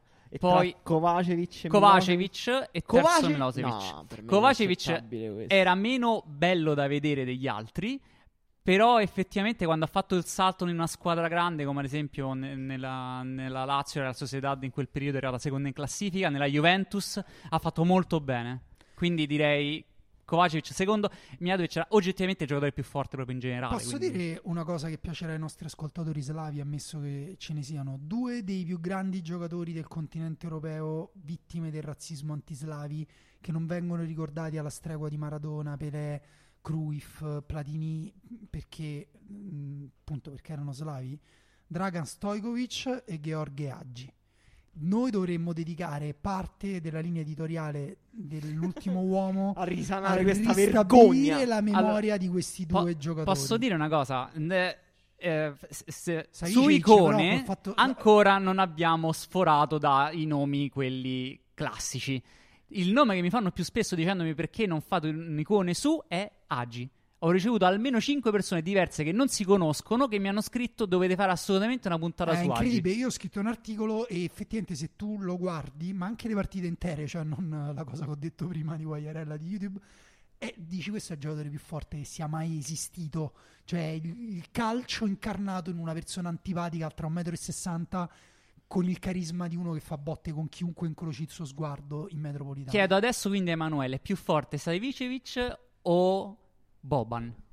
No, Savicevic, dai, Vabbè, è domanda ah, troppo facile. Allora, questa. Savicevic pure Dario ho chiamato Savicevic prima eh, perché dice però Savicevic ha giocato nel Milan, quindi c'ha tutta No, allora là. tra, allora, tra Stojkovic e Savicevic, secondo me Savicevic era più appariscente, però Stojkovic era più forte. Sì, sì. Stojkovic era è probabilmente il più forte giocatore slavo. Stojkovic. Stojkovic. Sì, certo, certo. Allora, Francesco dice oggi non è slavo e rumeno, sì, ma io intendevo cioè, dell'est, professorino, insomma, capiamoci. Razzismo E, anti e Stojkovic secondo me è più forte anche di Agi. Sì. Pur- pure se sono grande fan Allora, forse Stojkovic più forte nella tecnica eh, intesa come controllo, eh, passaggio, dribbling. Stojkovic forse persona più forte mai esiste. Forse più forte di Messi nel dribbling difensivo. Messi più forte nel dribbling in avanti.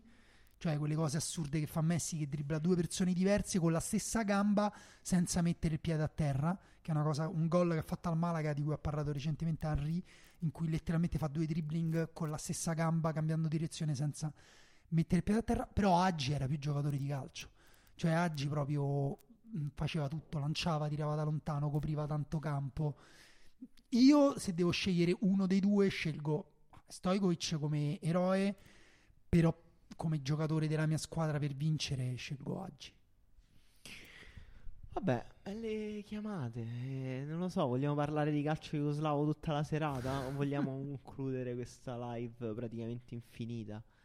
Avete altre domande? Siamo al momento delle ultimissime domande. Avete eh, questo momento per chiederci qualsiasi cosa. Qualcuno di voi diceva "Ah, perché non fate dei format video in cui raccontate le grandi storie sportive? Perché ce ne sono già un miliardo? Sì, poi diciamo il podcast che fanno secondo me Emiliano e Daniele su che si chiama Icone è boh, è perfetto perché dobbiamo ritoccare quel format lì, nel senso è un po' la- il miglior format possibile che possiamo fare di quel tipo là. Ehm quindi no, me- power ranking sui tre sportivi più di destra della storia no, dai, meglio Torres o David Villa. Eh, bella domanda questa, secondo me. E- Mi, mi metti in crisi con una domanda del genere perché il picco di Fernando Torres è stato più alto probabilmente del picco di Viglia, però come carriera la carriera di David Viglia è il miglior attaccante che abbiamo visto nel 2000 oggi della Spagna. È ancora il miglior marcatore della Spagna e soprattutto giocava ovunque sulla fascia, prima punta, seconda punta, mentre Fernando Torres era un Il primo, centravanti. cioè, il primo Fernando Torres è E il picco di Fernando Torres è, in- il fenomeno sì, sì, è intoccabile. Il- diciamo, gli ultimi due anni all'Atletico Madrid, il- i primi due anni al Liverpool, veramente metteva in porta qualsiasi cosa. Gli davi una palla eh, storta, sporca sotto la pioggia, e lui la metteva al 7 da fermo. Emanuele Fabrizio Corona sopravvalutato, sottovalutato, giustamente valutato. Beh, sopravvalutato per definizione, direi. Cioè che gli piace essere sopravvalutato. È il suo, un po' il suo... Ma è, è proprio la sua essenza essere sopravvalutato. Se non fosse sopravvalutato non esisterebbe, sarebbe un- una nuvola di fumo. E se qualcuno volesse mandarvi articoli che fossero davvero fighi, lo accettereste, certo. Ce li mandano tipo tutte Quan- le settimane. Quando vincerà il primo slam Yannick Sinner? Quando tutti si saranno abbonati all'ultimo uomo. Beh, questa è molto motivazione, però domanda, ho domanda brutta per Tiziana. Eh, Musetti vincerà mai uno slam? Uno. Uno slam. Oddio, forse almeno in- tipo in doppio. Sì, può No, no, non in doppio, in Dai, singolo, perché in doppio. Ma fanno vale? No. si gioca ancora in doppio a tennis. Ancora per poco, ma sì. Eh, No, secondo me no, quindi. Vabbè, eh, no, no. in singolare è difficile, dai. In singolare soffre un po'. Christian chiede quanti di voi sono fan di John Boyce? Sì, che è il Io no. documentarista, eh, cioè no, Sì. video, videomaker, no, documentarista. E No. sì, qualcosa ho visto. No, ha fatto s- un documentario molto bello sull'MMA. Non so chi sia, purtroppo. C'è qualcosa nel rapporto col vostro pubblico che delle volte vi ha deluso o fatto incazzare? Sì, Boh. Mm, Daniele? E, no, anzitutto sì, John Boyce ecco, l'ha fatto Fighting in the Age of Loneliness, che è tuttora uno dei documenti. No, il rapporto con il pubblico che mi fa incazzare. No, devo dire, non è il rapporto col pubblico, il problema è la tecnologia, cioè è un po' come, che ne so, gli attori di Hollywood, dici, ma perché non si fermano, o i calciatori adesso, perché non si fermano a parlare con le persone? Perché è impossibile, perché c'è uno sbilanciamento troppo grande in quel caso. Nel nostro caso, però, questo per me funziona pure tipo tra amici del- stes- della stessa scuola, della stessa università. Purtroppo questa tecnologia non permette una vera comprensione umana, che passa solo mh, scambiandosi. eh, cosa ci si scambia tra persone di invisibili? Neutrini, da- Marco, tu lo sapevi? Eh, I feromoni, cosa ci I scambiamo? virus. I virus sicuramente, però è quello, quindi ogni tanto, cioè, mh, per esempio per me la cosa di Twitter per cui non sono poi mai tornato perché, cioè, ma che uno deve stare attento, se no non viene capito, però, mh, cioè, è bello essere capiti, invece è molto brutto non essere capiti ed è molto facile non capirsi su questa tecnologia, ma anche per cose semplici, poi uno deve un po' spiegare, tipo per il tono, cioè, ma perché dobbiamo passare parte della nostra vita a spiegarci? Ehm, sì, non, non- non ho una, non ho risposta a questa domanda, la penso, la penso un po' come Daniele, però per me dico, no, il nostro- comunque il nostro pubblico è ancora, è ancora un buon pubblico. Intanto eh, Ah, io forse no, quelli certo. Sono più i commenti, però i commenti vengono generalmente n- non dal nostro pubblico, ma da gente che si imbatte nei, nei nostri post, nei nostri pezzi e commenta. E poi c'è tipo chi giustamente scrive: Ah, anche i commenti dell'ultimo uomo sono diventati una cloaca. Eh, a queste persone dico: Mi dispiace, la realtà è diventata una cloaca. Noi non possiamo stare sempre appresso a tutti i commenti a ogni minuto. Relativizzate, No, poi c'è anche è chi più dice- importante legge- cioè se vi interessa leggete i nostri pezzi Però faremo una sezione commenti Sì, dedicata solamente quello è- agli abbonati, una cosa su cui stiamo Costerà lavorando. solo 100 euro al mese. Sì, voi pagate 100 euro ogni mese in più. No, non è vero. No, Eh, c'è chi se- Ah, dice- perché sarebbe bello creare una comunità sui social No, normali. no, è infatti quello che vogliamo appunto- fare noi è creare uno spazio in cui si parla civilmente, che non è i commenti di Facebook e neanche su Twitter. E credo l'unico posto sia appunto il, il sito, poi, cioè uscire dai social. Sì, il, il problema è pure appunto dicono magari un ehm, se ci fosse un moderatore, però io ogni tanto qualcosa tolgo pure perché che ne so, ci sono proprio tipo offese gravi oppure anche tipo agli atleti. Sì, se- però non puoi censurare. No, esatto, cioè, poi per- cioè, diventa che ti metti là, devi interpretare, devi dire no, questa è un'idea violenta, questo è un modo violento di Ah. comunicare. Io censurerei quasi tutto a un certo punto, quindi non... Cioè, purtroppo è così, funzionano così i commenti. La mia domanda più che altro è, ma perché ci sono ancora persone che commentano su Facebook? Cioè, non... Twitter lo capisco, magari ti risponde la invece, persona. invece mm, no, ora questa cosa la sto dicendo che ogni tanto ultimamente alcuni dei nostri post, ad esempio, abbiamo fatto un rilancio su, su un articolo di Thomas Ceccon che aveva che ha vinto delle, boh, delle medaglie nel campionato del mondo. E se andate a vederlo adesso, cioè tipo quando è stato rilanciato, comunque è un articolo, il nuoto diciamo non è un argomento mainstream quando non ci sono le Olimpiadi e quando non c'è eh, Federica Pellegrini coinvolta, e però dopo due o tre giorni è tipo esploso, però è esploso in un pubblico che è completamente non è quello dell'ultimo uomo, ora non dirò che pubblico è perché sarebbe eh, classista, razzista tutti quanti. Però c'è una, una quantità di commenti pazzesca. Andate a cercare quel, eh, quell'articolo. No, so- sono anche belli, ma è completamente. Cioè, è un esempio di quello che può succedere che un nostro articolo entra in un mondo che non è il nostro mondo. Ci sono tipo migliaia di commenti di persone che non hanno letto l'articolo e che commentano solo con delle GIF o delle, eh, o delle foto o del bravo. Io ho una domanda per Emanuele. Eh, che mondo sarà, cioè che calcio sarà tra dieci anni? Anzi, che giornalismo sportivo sarà tra dieci anni? Dai, la cambio.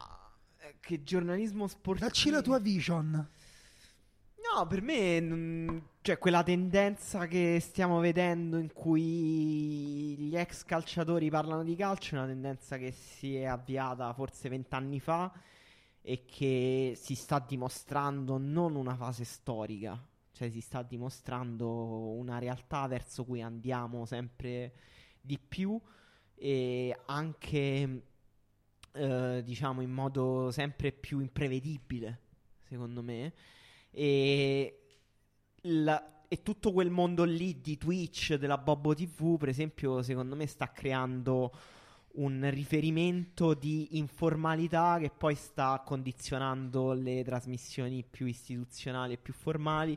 Quindi le due cose si stanno ibridando, però tra dieci anni si andrà più verso la Bobo TV e meno verso Parolo che diciamo è ingiacchettato però ha un atteggiamento da animatore al villaggio turistico. Parolo ci mette un minuto a andare a fare la Bobo TV per il tipo. Anzi, si vede che si tiene, che vorrebbe fare quello. Però Eh, Parolo, quelli è quello che mi sta un po' più simpatico. Pa- Parolo è un tipo, cioè tipo noi che però è diventato un calciatore, cioè una persona tendenzialmente normale, invece il successo della Bobbo TV è legato al fatto che Vieri comunque è abbastanza pazzo, Cassano è completamente pazzo, Adani è oltre la follia, è oltre il bene e il male e ovviamente quello è un estremo, però sì, ci saranno cose che si avvicineranno a quell'estremo secondo me. Invece che pensi di Ventola, Emanuele?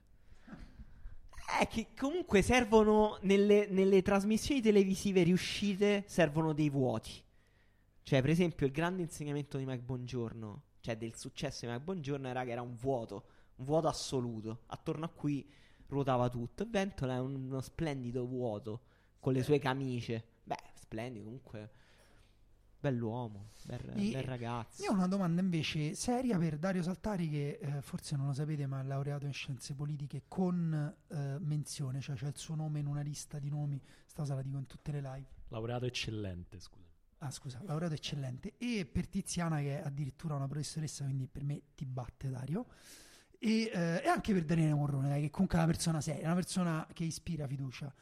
Ehm, secondo voi eh, nel giornalismo bisogna dare spazio, come si suol dire, a entrambi i punti di vista, a entrambe le opinioni, anche quando un punto di vista o un'opinione è violenta? Oddio, eh, ma dici sui- nei commenti o in generale? Ah, nel giornalismo, cioè tu devi riportare un conflitto, un problema, una cosa e devi dire, ah però c'è anche chi dice questa cosa qua. Per esempio, c'è la- il New York Times c'ha una sezione Opinioni. di opinioni che ha una redazione diversa da quella de- delle news e che accoglie opinioni anche distanti dalla linea editoriale del giornale. È una domanda facile questa. No, nel giornalismo, se parliamo di giornalismo, no. Cioè, nel senso, eh, un conto è dire esiste la violenza, esiste questo punto di vista violento, ma... e lo smonti eh, con la retorica, con il discorso, con la parola, ma legittimarlo in un pezzo e quindi dargli una voce, quello no, perché comunque è contrario per me alla professione del giornalista, cioè perché la violenza è un po'... un- Vabbè, qui stiamo andando ne- nell'iperuranio, però nel senso è un po' annullare il dialogo, mentre cioè col giornalismo dovresti cercare di appunto magari raccontando le cose o spiegandole o chiarendole eccetera eccetera di creare quel dialogo, creare quel ponte, no? E quindi sono due cose un po' in conflitto per me. Poi sì, cioè se in un pezzo dici ci sono eh, i fascisti, eh, ok, non è che puoi negare la realtà. Però dargli una voce, no, quello no.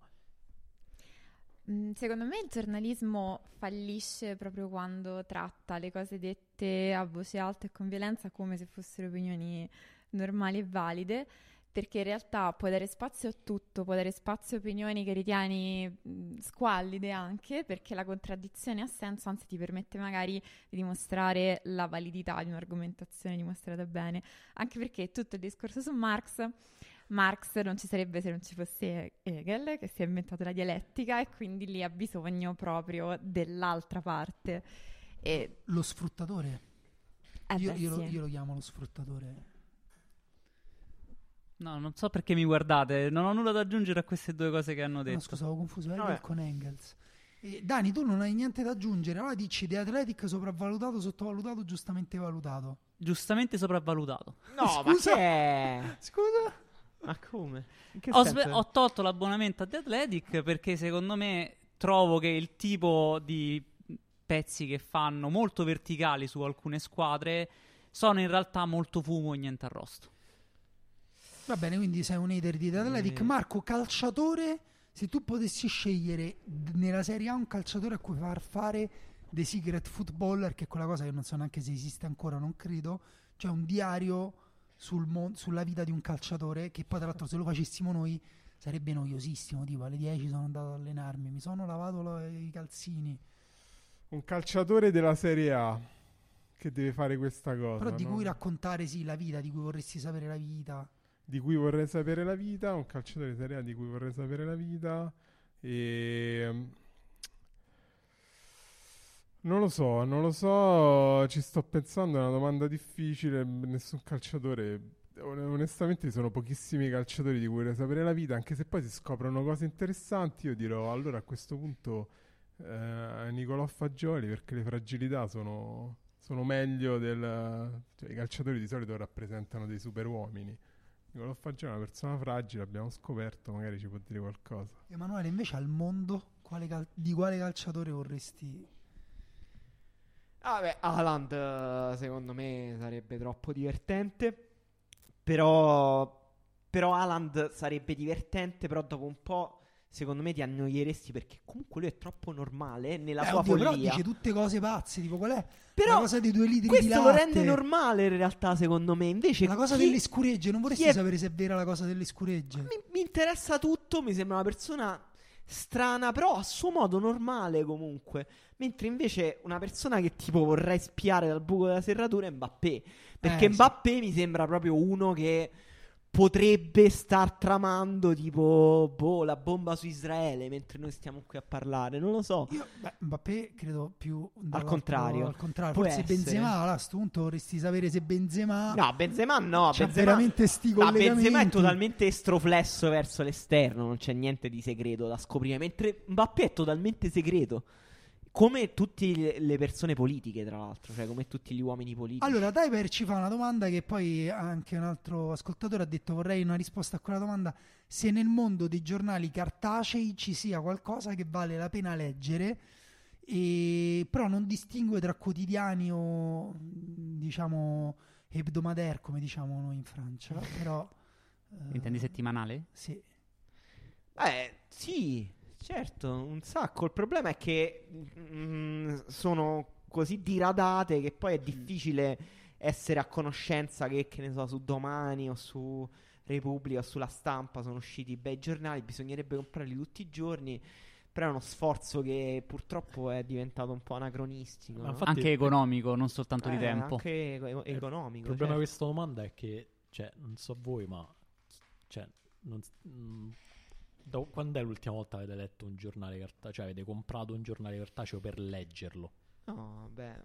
Io ad esempio domani, visto che cioè, su- con abbonamento non si legge niente, ogni tanto quando c'è un articolo che capisco che mi piace, vado al giornale, Sì, sì, sì. c'è ancora domani di oggi.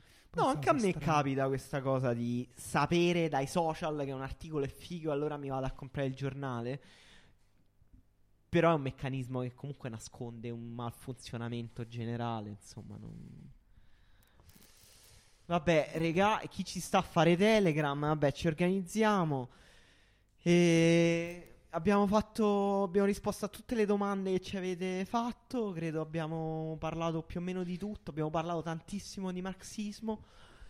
E Sto cercando di pensare a un'ultima domanda per mettere in difficoltà Dario. Credo che abbiamo riesco. anche dato fondo a tutte le ultime domande. Mi sembra che abbiamo, queste ultime erano tutte ultime domande. Vabbè Dario, dici come finisce il conflitto israelo-palestinese.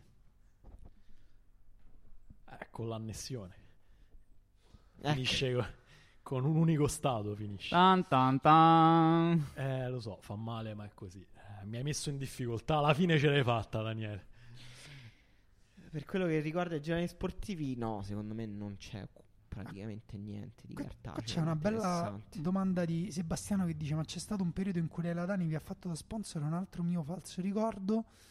E allora, anzitutto, noi non abbiamo niente contro Leila Dani, questa cosa ci terrei a specificarla. Anzi, consideriamo che lo sforzo che lui fa è a volte anche eccessivo di portare quel tipo di argomenti e di visione mh, a un grande pubblico. Però, tanto di cappello per quando lo faceva su una TV molto importante.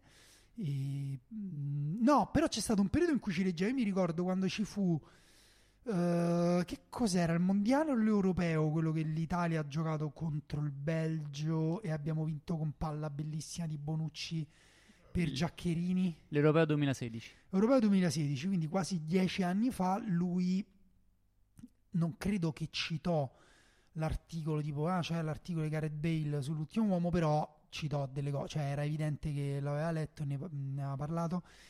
E poi comunque diciamo che in privato c'erano stati dei bei, dei bei scambi e voglio ricordare solo quelli.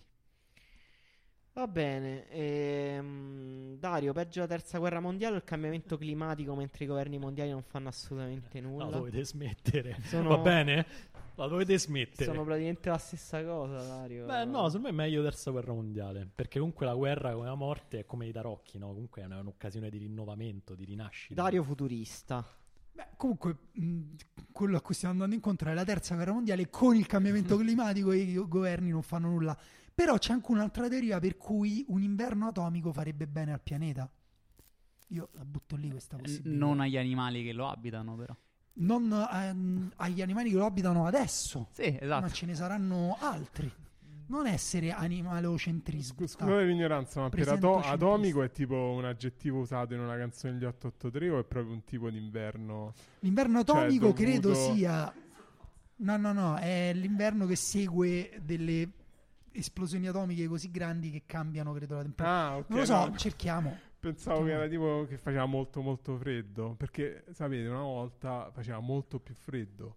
L'ho scoperto ascoltando un podcast di, di Barbero, ovviamente. Allora, l'inverno atomico, no, credo, scusa, allora Marco, forse tu volevi sottilmente eh, sottolineare il mio errore. No, ero, eh, no, no, ero, ero oggettivamente curioso. Si chiama inverno nucleare. Un periodo prolungato di raffreddamento del clima che si, Si usava ipotizza. nucleare come aggettivo negli 883. No, quello è i pinguini No, tattici. secondo me forse si usava nei, nei romanzi di Tondelli, forse in quella... Va bene, adesso ti metto in difficoltà. Io in realtà ti offro un assist pazzesco. Nome della tua band indie se dovessi avere una band indie e lanciarti nella musica. E il, il mio... No, no, non lo so, non mi voglio lanciare nella musica, non- però visto che ho appena citato, forse eh, Weekend postmoderno, visto che ho citato Tondelli. Così The un Weeknd li fa causa, Eh, Bello, sì, omaggio. bel gruppo post-punk weekend Eh. postmoderno. Vabbè. so. Emanuele, e te invece? Non lo so. non lo Tu so. hai un gruppo noise. No, non ne ho idea. Non ne ho la più pallida idea. Collaborazione Ultimo Uomo Alessandro Barbero. Quanti abbonamenti servono? Vabbè, dovete convincere lui più che noi. Domanda però ai nostri ascoltatori: meglio Alessandro Barbero o Dario Saltari? Io. E va bene, e grazie per aver ascoltato questa eh, diretta eh, interminabile e grazie per sostenere Ultimo Uomo, grazie per averlo sostenuto quest'anno. Grazie se avete rinnovato l'abbonamento e se lo rinnoverete e grazie se deciderete di fare eh, l'abbonamento a Ultimo Uomo perché ci tenete in vita O di regalarlo quando sarà. o di regalarlo boh, per Natale, per il vostro compleanno, regalatelo. Bellissimo nome suggerito da Samuele per te, Emanuele Biraghi Noise Conspiracy. Bello, grazie Samuele. E grazie anche se non avete sottoscritto l'abbonamento, ma ci avete ascoltato, ci ascoltate, ci leggete e magari un giorno vi abbonerete e ci sentiamo tra un anno per la stessa diretta. Ma prima, dai. Ma vabbè, ci sentiamo dire- diciamo domani per eh, qualsiasi altra cosa. No, io dico un'altra diretta. Cioè Un'altra- comunque... vabbè, facciamolo diventare una, Qua- una non so se hai capito, ma la- il mondo si sta accorciando, cioè dobbiamo sfruttare il tempo che abbiamo ancora a disposizione. Ciao a tutti.